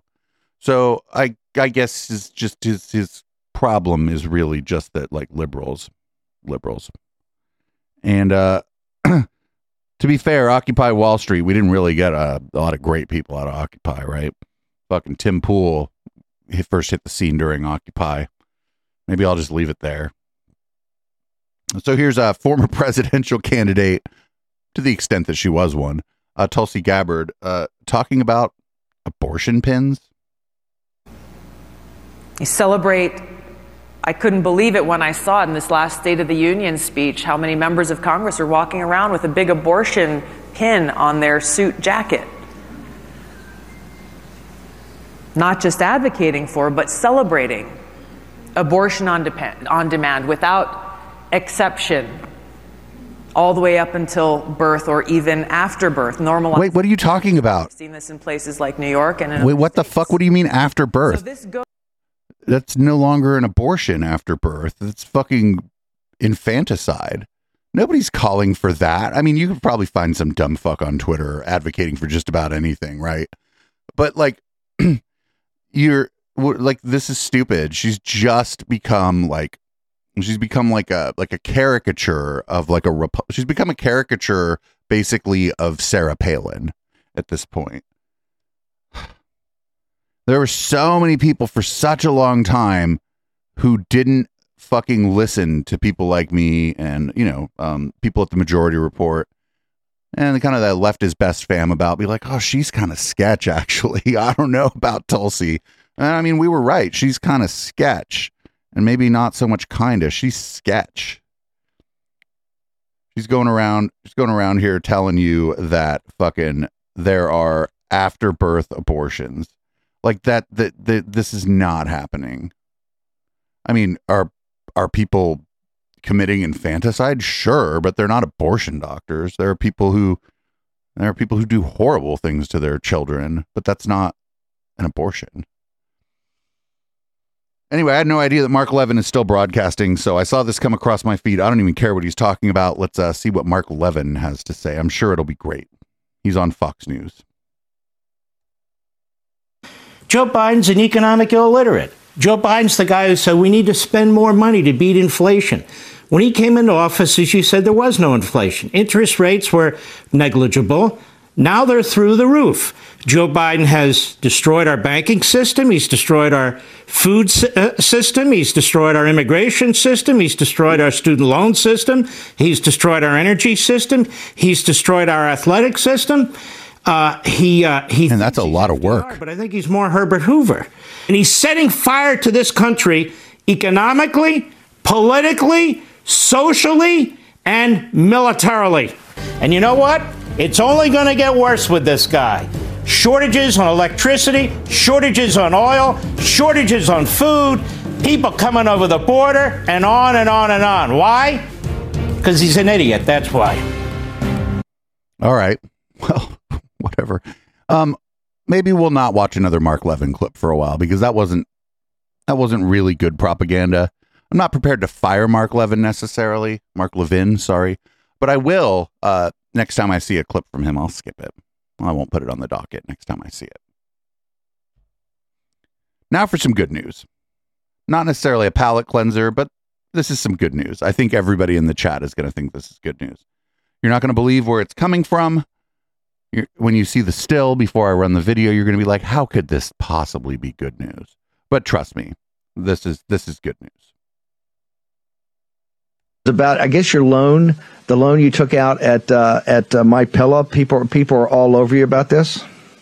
Yeah, there last year actually was three separate loans as the as the machine companies continue to sue us for billions of dollars, and um, we had to borrow almost ten million dollars at My Pillow. We're a company, we're an employee-owned company. It just baffles me, Steve. You've got all these if you're an employee owned company, then how is you being sued as an individual bankrupting your employee owned company, which is a separate legal entity? are these machine companies out there, these voting machine companies that nobody even knew their name before, but everybody protects them. And yet you attack a USA company, My Pillow, and my employees, and it's just disgusting. So I don't know if he's if My Pillow is an employee owned company. I get the feeling Mike Lindell probably would call that communism. Um, but if they were an employee owned company, then then he's just an employee there essentially, and he has part ownership of it. And if somebody goes after him personally, it's not going to affect an employee owned company. But I get the feeling that the employees don't own the company and that he might be maybe commingling funds in a way that we're going to we may learn about in a future indictment or possibly a deposition or maybe both. Uh man, there's a, still a lot of stuff left and we we're oh, we only got a half an hour until red light. Um let's get Marjorie the Gathering here. Oh, this next clip's pretty funny. This this uh this is moms. I believe this is the Moms for Liberty person. Oh no, this is just uh just some lady. Uh, she's going to talk about uh, CRT and the teaching of uh, Black history in the United States. Well, and I get very aggravated because I notice the folks who push CRT do not seem to take the time to teach about Frederick Douglass, who was a great black founding father. They have erased Uh, Frederick Douglass was not a founding father of this country. the work of early black people in this country. Frederick Douglass, um, uh, Harriet Tubman, many of these things, we're not taught about them and their full Wait, what? What do you mean? What do you mean we're not taught about Frederick Douglass or Harriet Tubman? uh, Wait a minute. I mean, maybe that's illegal in some states now. Who knows? capacity. with the So what we need to do is we need to get rid of the CRT nonsense and start teaching more about what Harriet Tubman, Frederick Douglass, John Brown, the person who uh, stole the uh, Confederate ship, W.E.B. Du Bois, Marcus Garvey, Malcolm X, Martin Luther King, Farrakhan. For, I mean, you know, the, the list goes on. The list goes on. She probably likes Farrakhan. uh, of both black and white children to not teach that history because black children should be knowing that there were great black leaders that they can identify with and At least she didn't mention Thomas Sowell. These kids know who Marcus Garvey is. Yeah. Exactly. he snuck in like John Brown, Malcolm X, and fucking Farrakhan. That's fucking amazing. She has no idea who any of those fucking people are. So we're gonna go across the Atlantic to TERF Island, and this is uh something they're calling the Lesbian Project. This is gonna be one of those things where they're trying to pit um, lesbian, gay, and sometimes bisexual people against trans people. Um, it isn't working actually. Just so people are like aware of this, it is not working.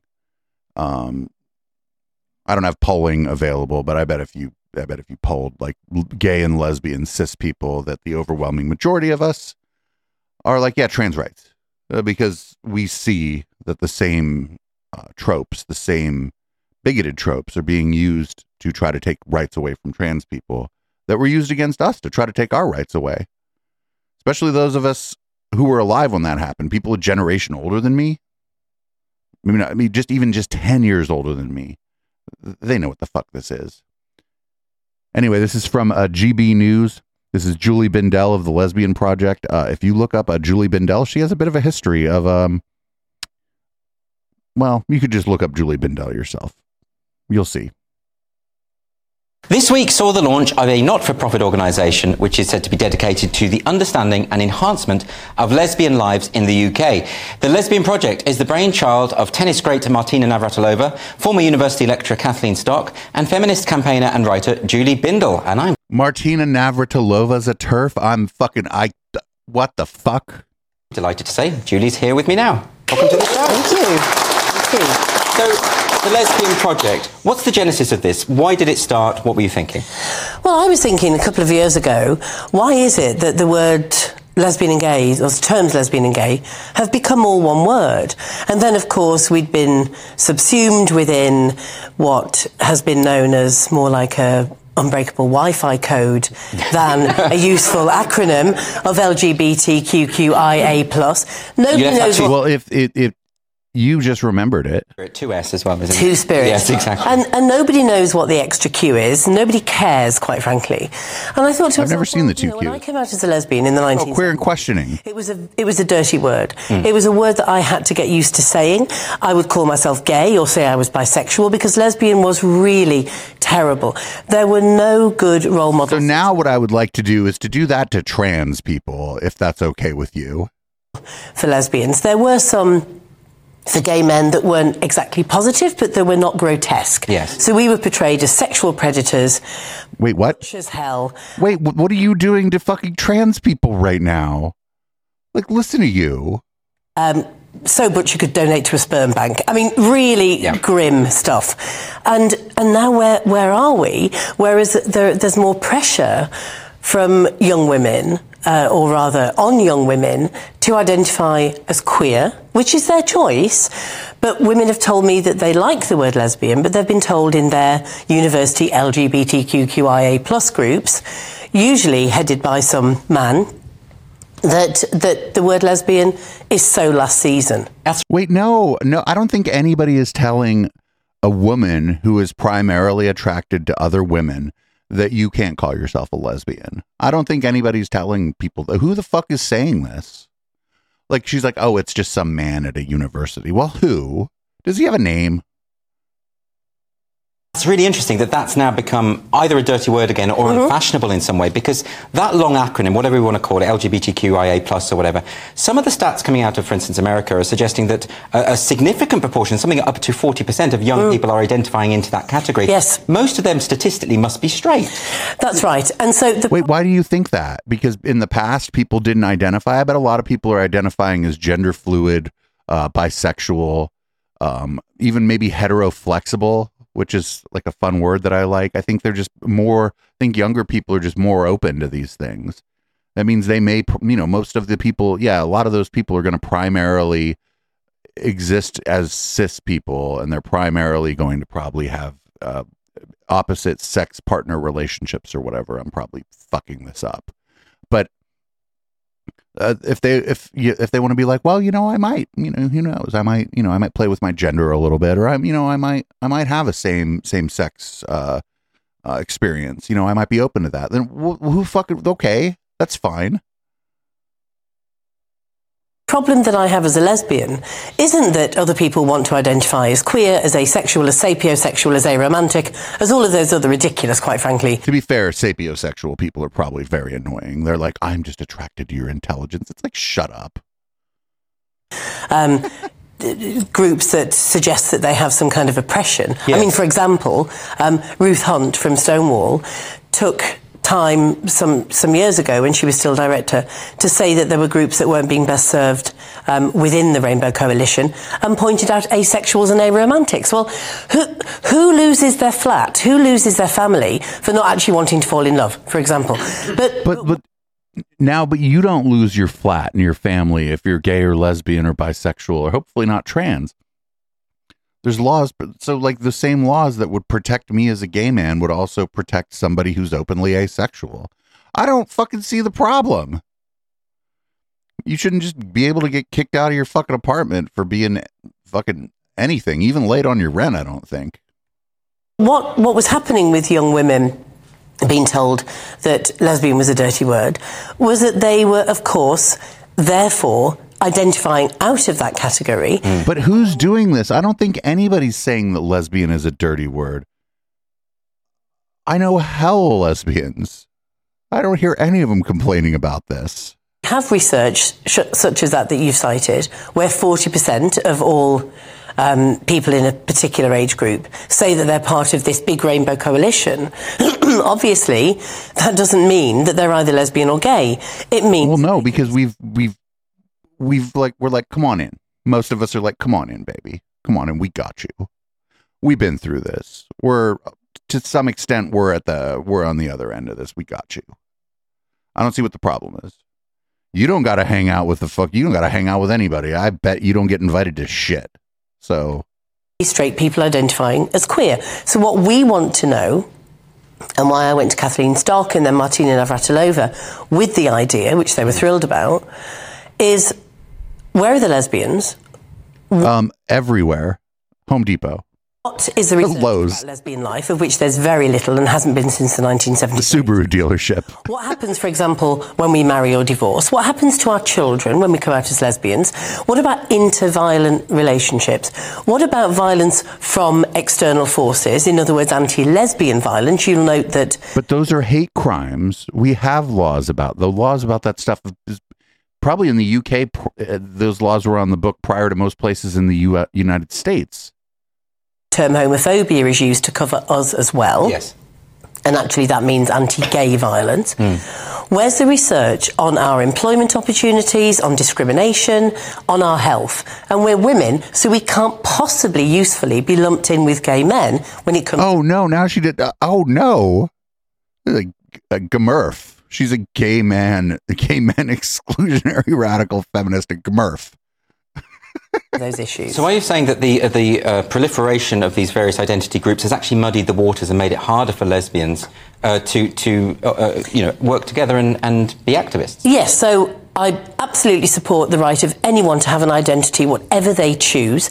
I don't, as a lesbian, want to be lumped in with uh, minor attracted persons. Whoa! Nobody's doing that, lady. I mean, th- actually, people have been doing that for a while, and it's the same people that are fucking lumping in drag queens and trans people with what she's calling minor attracted persons. I would, you know, I whoa, no, no, no, no, no. The, again, this lady's old enough to know that this shit was used against us before. Nobody's there.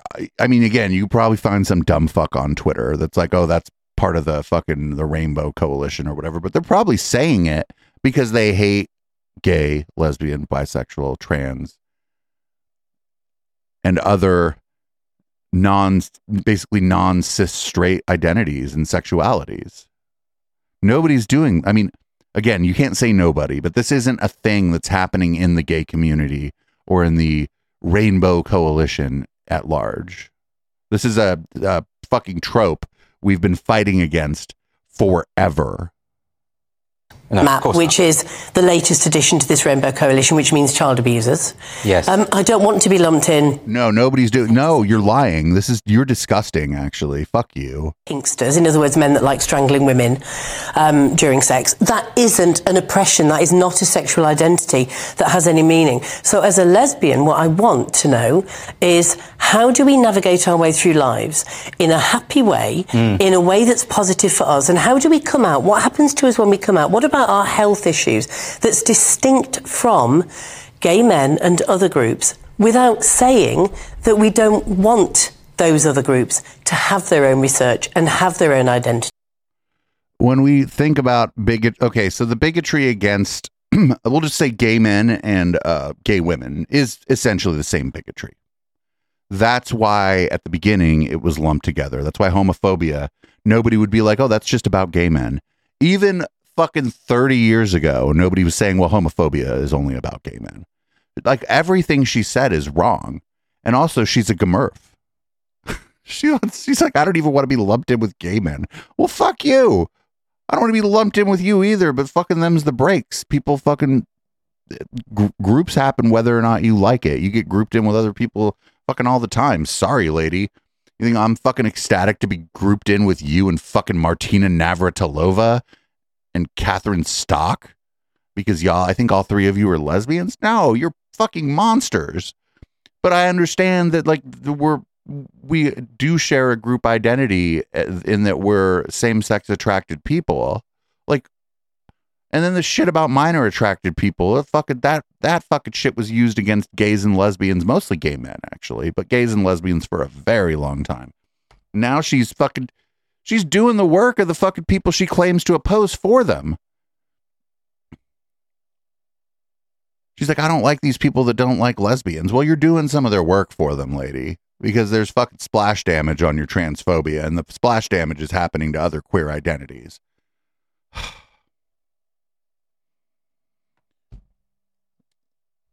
So we, we have to go over the main thing that happened on Twitter this week. A lot of shit happened on Twitter this week, but this is the main thing that happened on Twitter this week. This is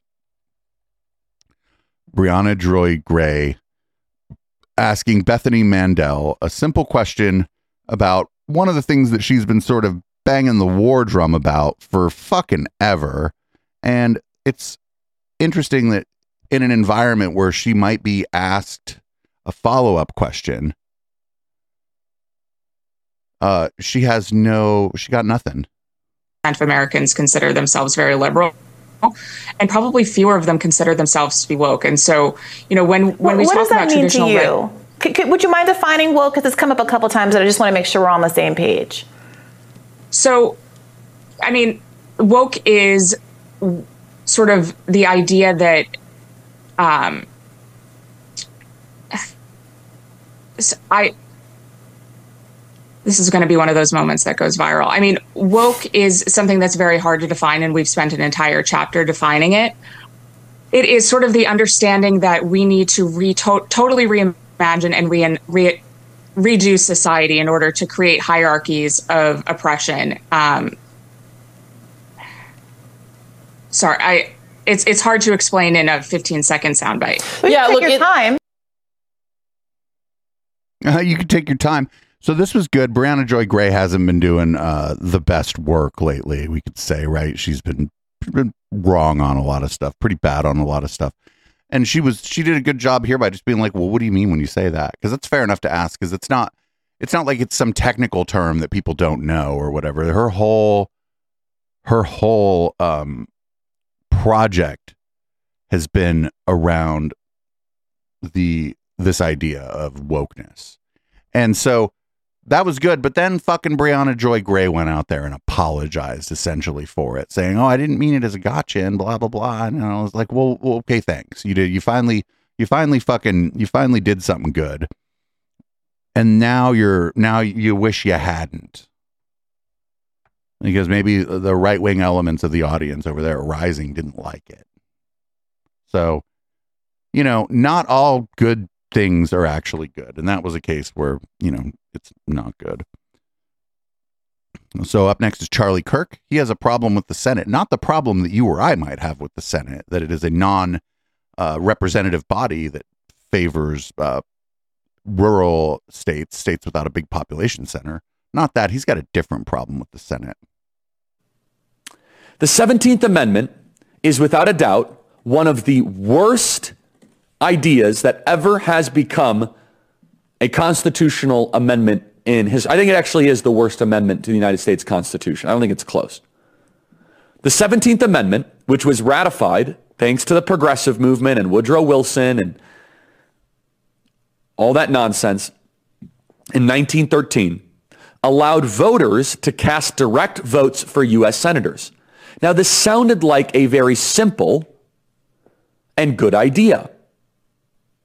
This sounded like it was rational. Okay, the senators are now going to be directly responsive to voters because the way it used to work was that state legislatures used to appoint the senator through a process and they'd say, okay, here's who we like, and we'll appoint them. They also had the ability to recall them, though.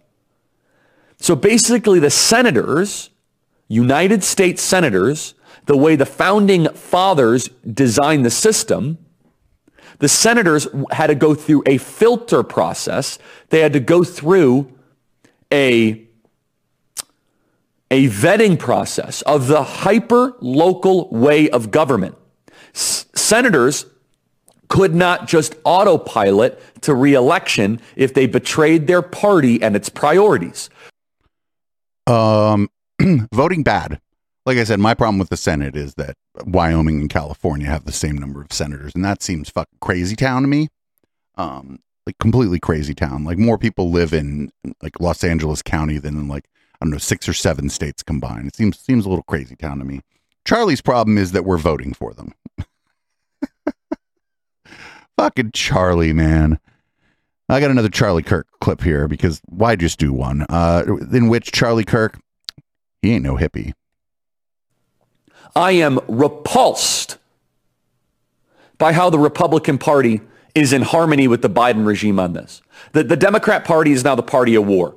The idea of the Democrats being against the Iraq war and foreign imperialism, the American Democrat Party is fully on board with what is going on in Ukraine. The $200 billion spent, the money laundering that's probably occurring, the weapons that are just flooding that entire region. The American Democrat Party used to have anti-war elements and they have been eliminated.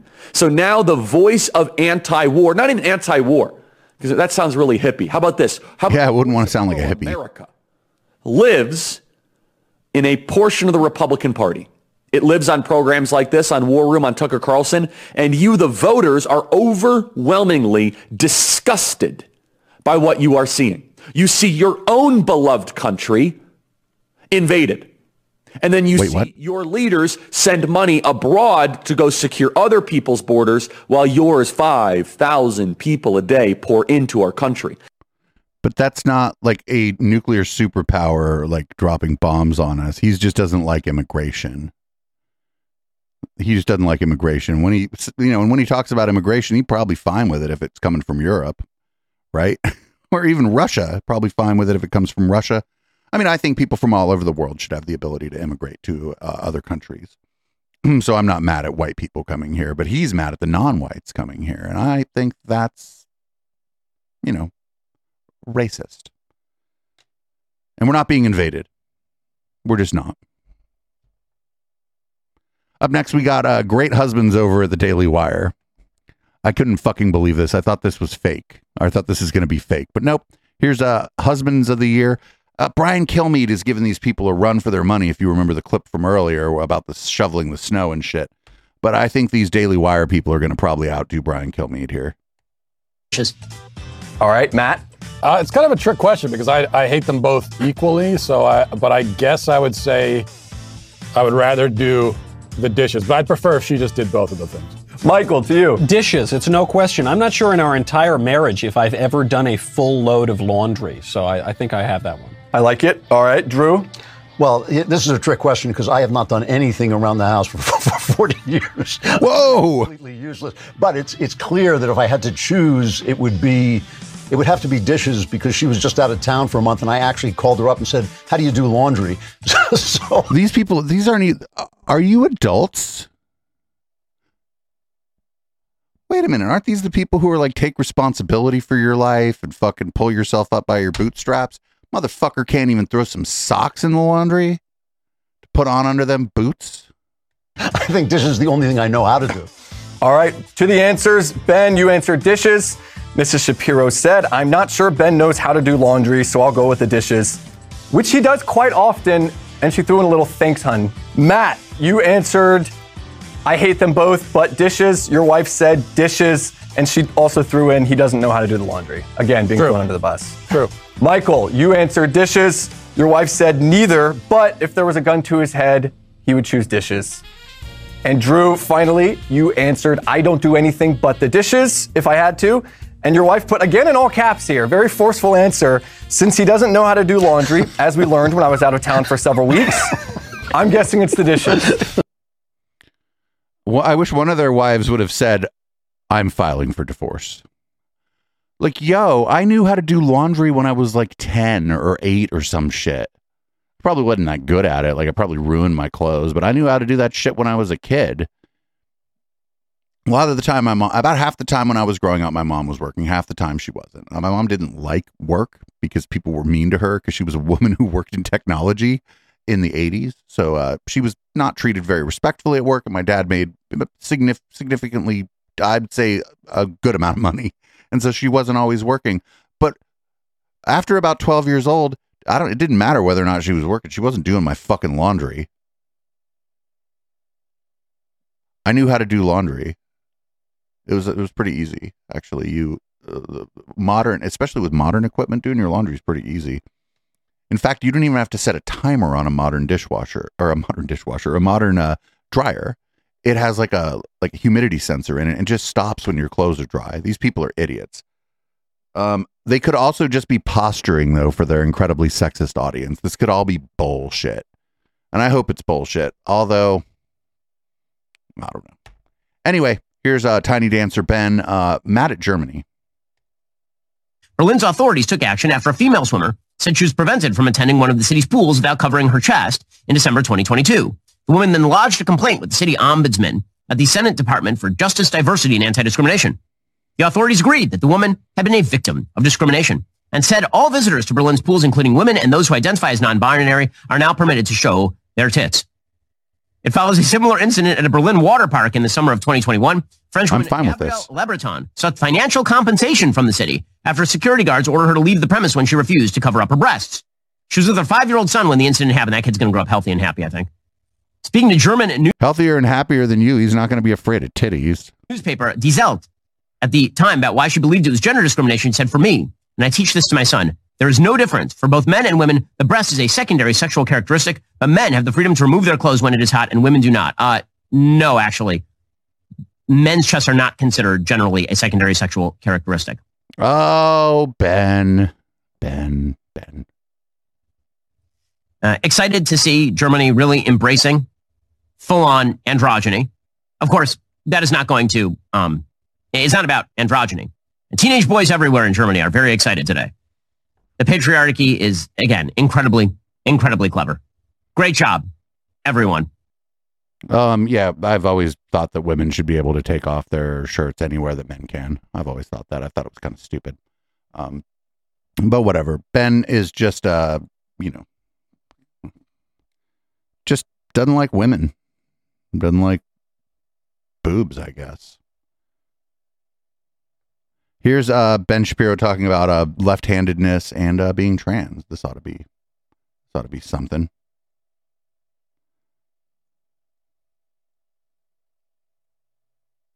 It should be noted, by the way, sometimes you'll hear people make the idiotic argument this is like left-handedness. So for generations, people suppressed left-handedness in the population. They said, well, it's bad for kids to write with their left hand. And so people were taught to write with, with their right hand, right? And then that stigma went away. People started to write with their left hand. And over the course of 60 years, the population of left-handers in the United States went up by about 300%. The population of transgenderism in the American population is now increasing at tens of thousands of percent in certain centers of our nation's population. That has nothing to do with the natural movement of, of genetic drift. That has everything to do with social contagion and social contagion. Or social acceptance, just like of left-handed people. For, for which the left demands both parental and government green lighting. The best parents are the ones who pretend that they are okay with their kids pretending they're members of the opposite sex, for example. Those are the greatest parents. I mean, none of this is pretend. Like, just the way they frame this is fucking bigoted. Just fucking leave them kids alone, Ben. I know, like, yeah, just leave them kids alone, Ben.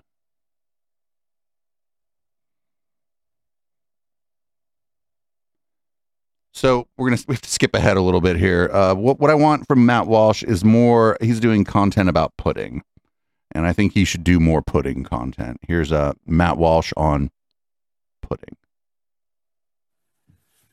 Now, as far as eating pudding with your fingers, um, you know, it- most of the time, I would agree that's that is that's uncouth.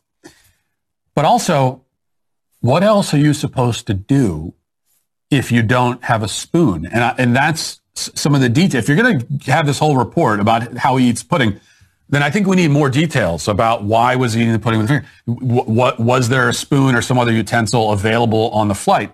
And if there wasn't, then what else are you supposed to do? I ask you this. Yes, yes, air, air aircraft, both private and uh, and commercial, uh, famous for giving you pudding with no spoon.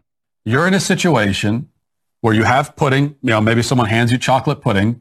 You ask for a spoon and they tell you we don't have a spoon. And you say, well, you do you at least have a fork. I can maybe make that work. They say we don't have a fork. What are you going to do in that situation? Are you going to not eat the pudding? You might just hang on to the pudding for later.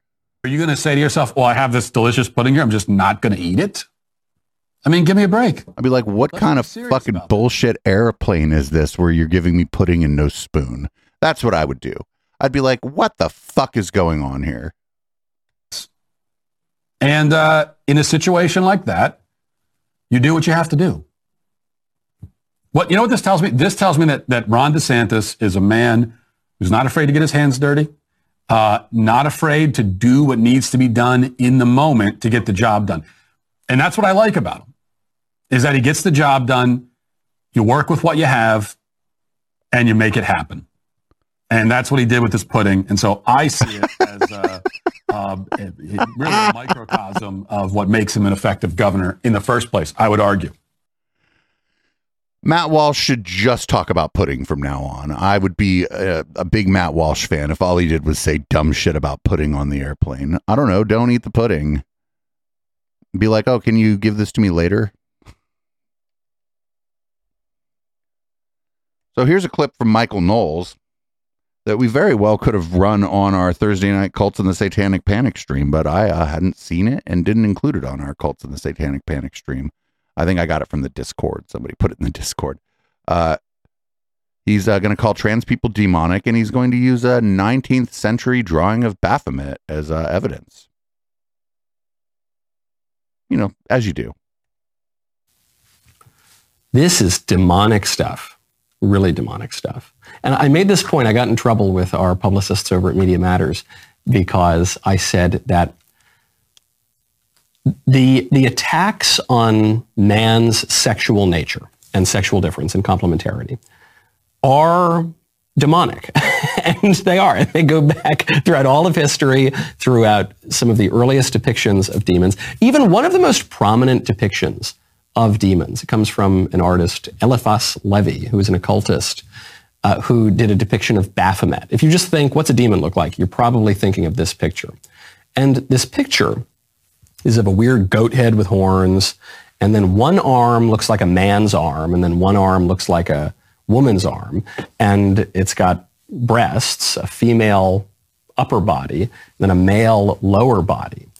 And it's a, it's a trans depiction. It's a depiction of a man and a woman kind of blended together in this grotesque way. And what's written on the arms, two words, solve coagula, which means to break apart and to put back together. And this is a, a, a, slogan that crops up frequently in the occult.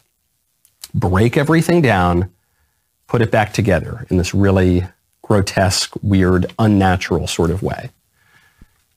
It is no coincidence that these depictions should have shown the picture. In this highly, highly dangerous ideology. I don't know. I was off. I was in another window for a second, but I don't think you showed the picture, and that you should have showed the picture. So we're up against it on time here. We're not going to get to everything on the docket as we never do. Um, but I, we're going to do two more here. One, here's your here's your weekly check in on old beef and benzos. Jordan Peterson. Uh, he's you know kind of as he's been for a while. Um, he's he's not doing so hot not doing so hot. And I got to say, he's usually a pretty snappy dresser, and I do not like what he's wearing here at all. A panicked response to a hypothetical emergency can be far worse than the hypothetical emergency itself. And given what we all just did when the COVID, when the hypothetical COVID pandemic hypothetically emerged, we should give a real serious second thought to panicking and running off a cliff in the same manner I don't think any of that shit was hypothetical. I think it all happened. It didn't hypothetically happen. It wasn't a hypothetical pandemic. A million American, a million, 1.1 million Americans died. Even if you don't like the the response to it or whatever, that doesn't mean that the whole thing was hypothetical. You could disagree with the response and still believe that the pandemic was not hypothetical. And he said hypothetical twice. It's like you just learned that word, but I don't think he learned that word recently. I think he uh, just fucking malfunctioned. So now here's a uh, Konstantin Kisin. Um, in case anybody's unaware, uh, he added a laugh track to his uh, stand-up routine that he put on um, on YouTube, and I have uh, captured it for my soundboard. It's this laugh track specifically. I pulled it out. Sounds like a fucking '90s sitcom. So here's uh, old Konstantin Kisin on why people don't like beef and benzos. Jordy Pete. The short, the Cliff Notes version is they hate him because he wants men to be better and he has a positive message for men. The reason start that shit at home. He came out and he unapologetically uh, wanted men to be better. He wanted everyone to be better. And that's one of the other reasons they didn't like him, of course. And I think the reason that Jordan Peterson came under attack is because not only uh, was he trying to tell men and women, but particularly men to be better, he also embodied traditional masculine virtues. No, no. Lies. Lies lies. Bad stats added that there in, at the end. I don't think like, and I'm not even a big fan, as you may know, of this idea of like this kind of hyper fucking masculine version of men that some of these people think they aspire to. But if we were to take what we believe the properties of that are and then try to apply them to Jordan Peterson, it wouldn't map on very well, except that he's rich and like it engages in abusive behavior online when when people like disagree with him. But other than that, these these kind of hyper masculine, this bullshit about hyper masculinity or whatever, it doesn't map. Dudes, affect isn't what certain people would call traditionally masculine, and that's fine. That's not my problem with him at all. My problem is what the fuck comes out his mouth, right? like I don't care really how he says it. I care what the fuck comes out his mouth. And that's why people don't like him. It's because of what the fuck comes out his mouth. It isn't because he tried to tell men and boys to be better. It isn't because he's fucking some kind of masculine dude. It's because of what the fuck comes out his mouth and what he's written in his books. That's why, and what he puts on Twitter. That's why people don't like him. It's because he's an asshole and he's a bigot. And most people, I think, think he can go fuck himself. And uh, with that, that's the end of the podcast show. Uh, live listeners, stick around. We're not going anywhere. Just gonna change the color of the lights, change the content of my beverage, and uh, we'll go into some red light stories. This week I have uh, a story about a dude whose prayers took out the power grid in 2007. Uh, Bob Larson is still alive and hates leprechauns. We got Witzke's a flat earther now. We check in on a little little Nikki Fuentes here. We got Biden's been replaced by a body double again. And then uh, Michael Flynn went on Alex Jones' show. We'll play a couple clips of that, flying a little close to the TOS sun if we play too much of that. We got Q versus Q. We got a uh, Tim Pool on classical liberalism and uh, trans folks, and then Tim Pool with a message to the Miami Police Department. And we got some good advice from a lawyer, and then we got Madison Starmoon is making medium to long form videos again, and this one is called "This Is What We're Up Against," and it isn't about me. Uh, if you're listening to podcasts, you want the rest of this, patreon.com slash echoplex. You get the entire audio and video capture of it. You can also just email me, echo at echoplexmedia.com. I'm not going to literally make you pay $5 to get that. I'll just send it to you. Um, it was Boomers by Periscope, and uh, I'll see everybody on the flip side for Red Light.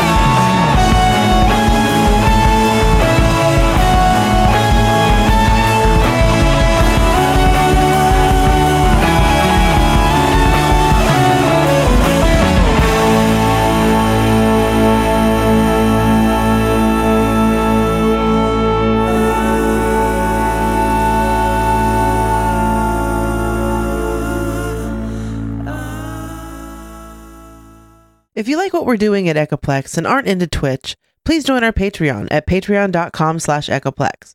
For $5, you can get every show from beginning to end sent to you as an MP3, even the stuff we bleep out because it's too spicy for Twitch. Echoplex would not be where we are today if it wasn't for the community support we receive.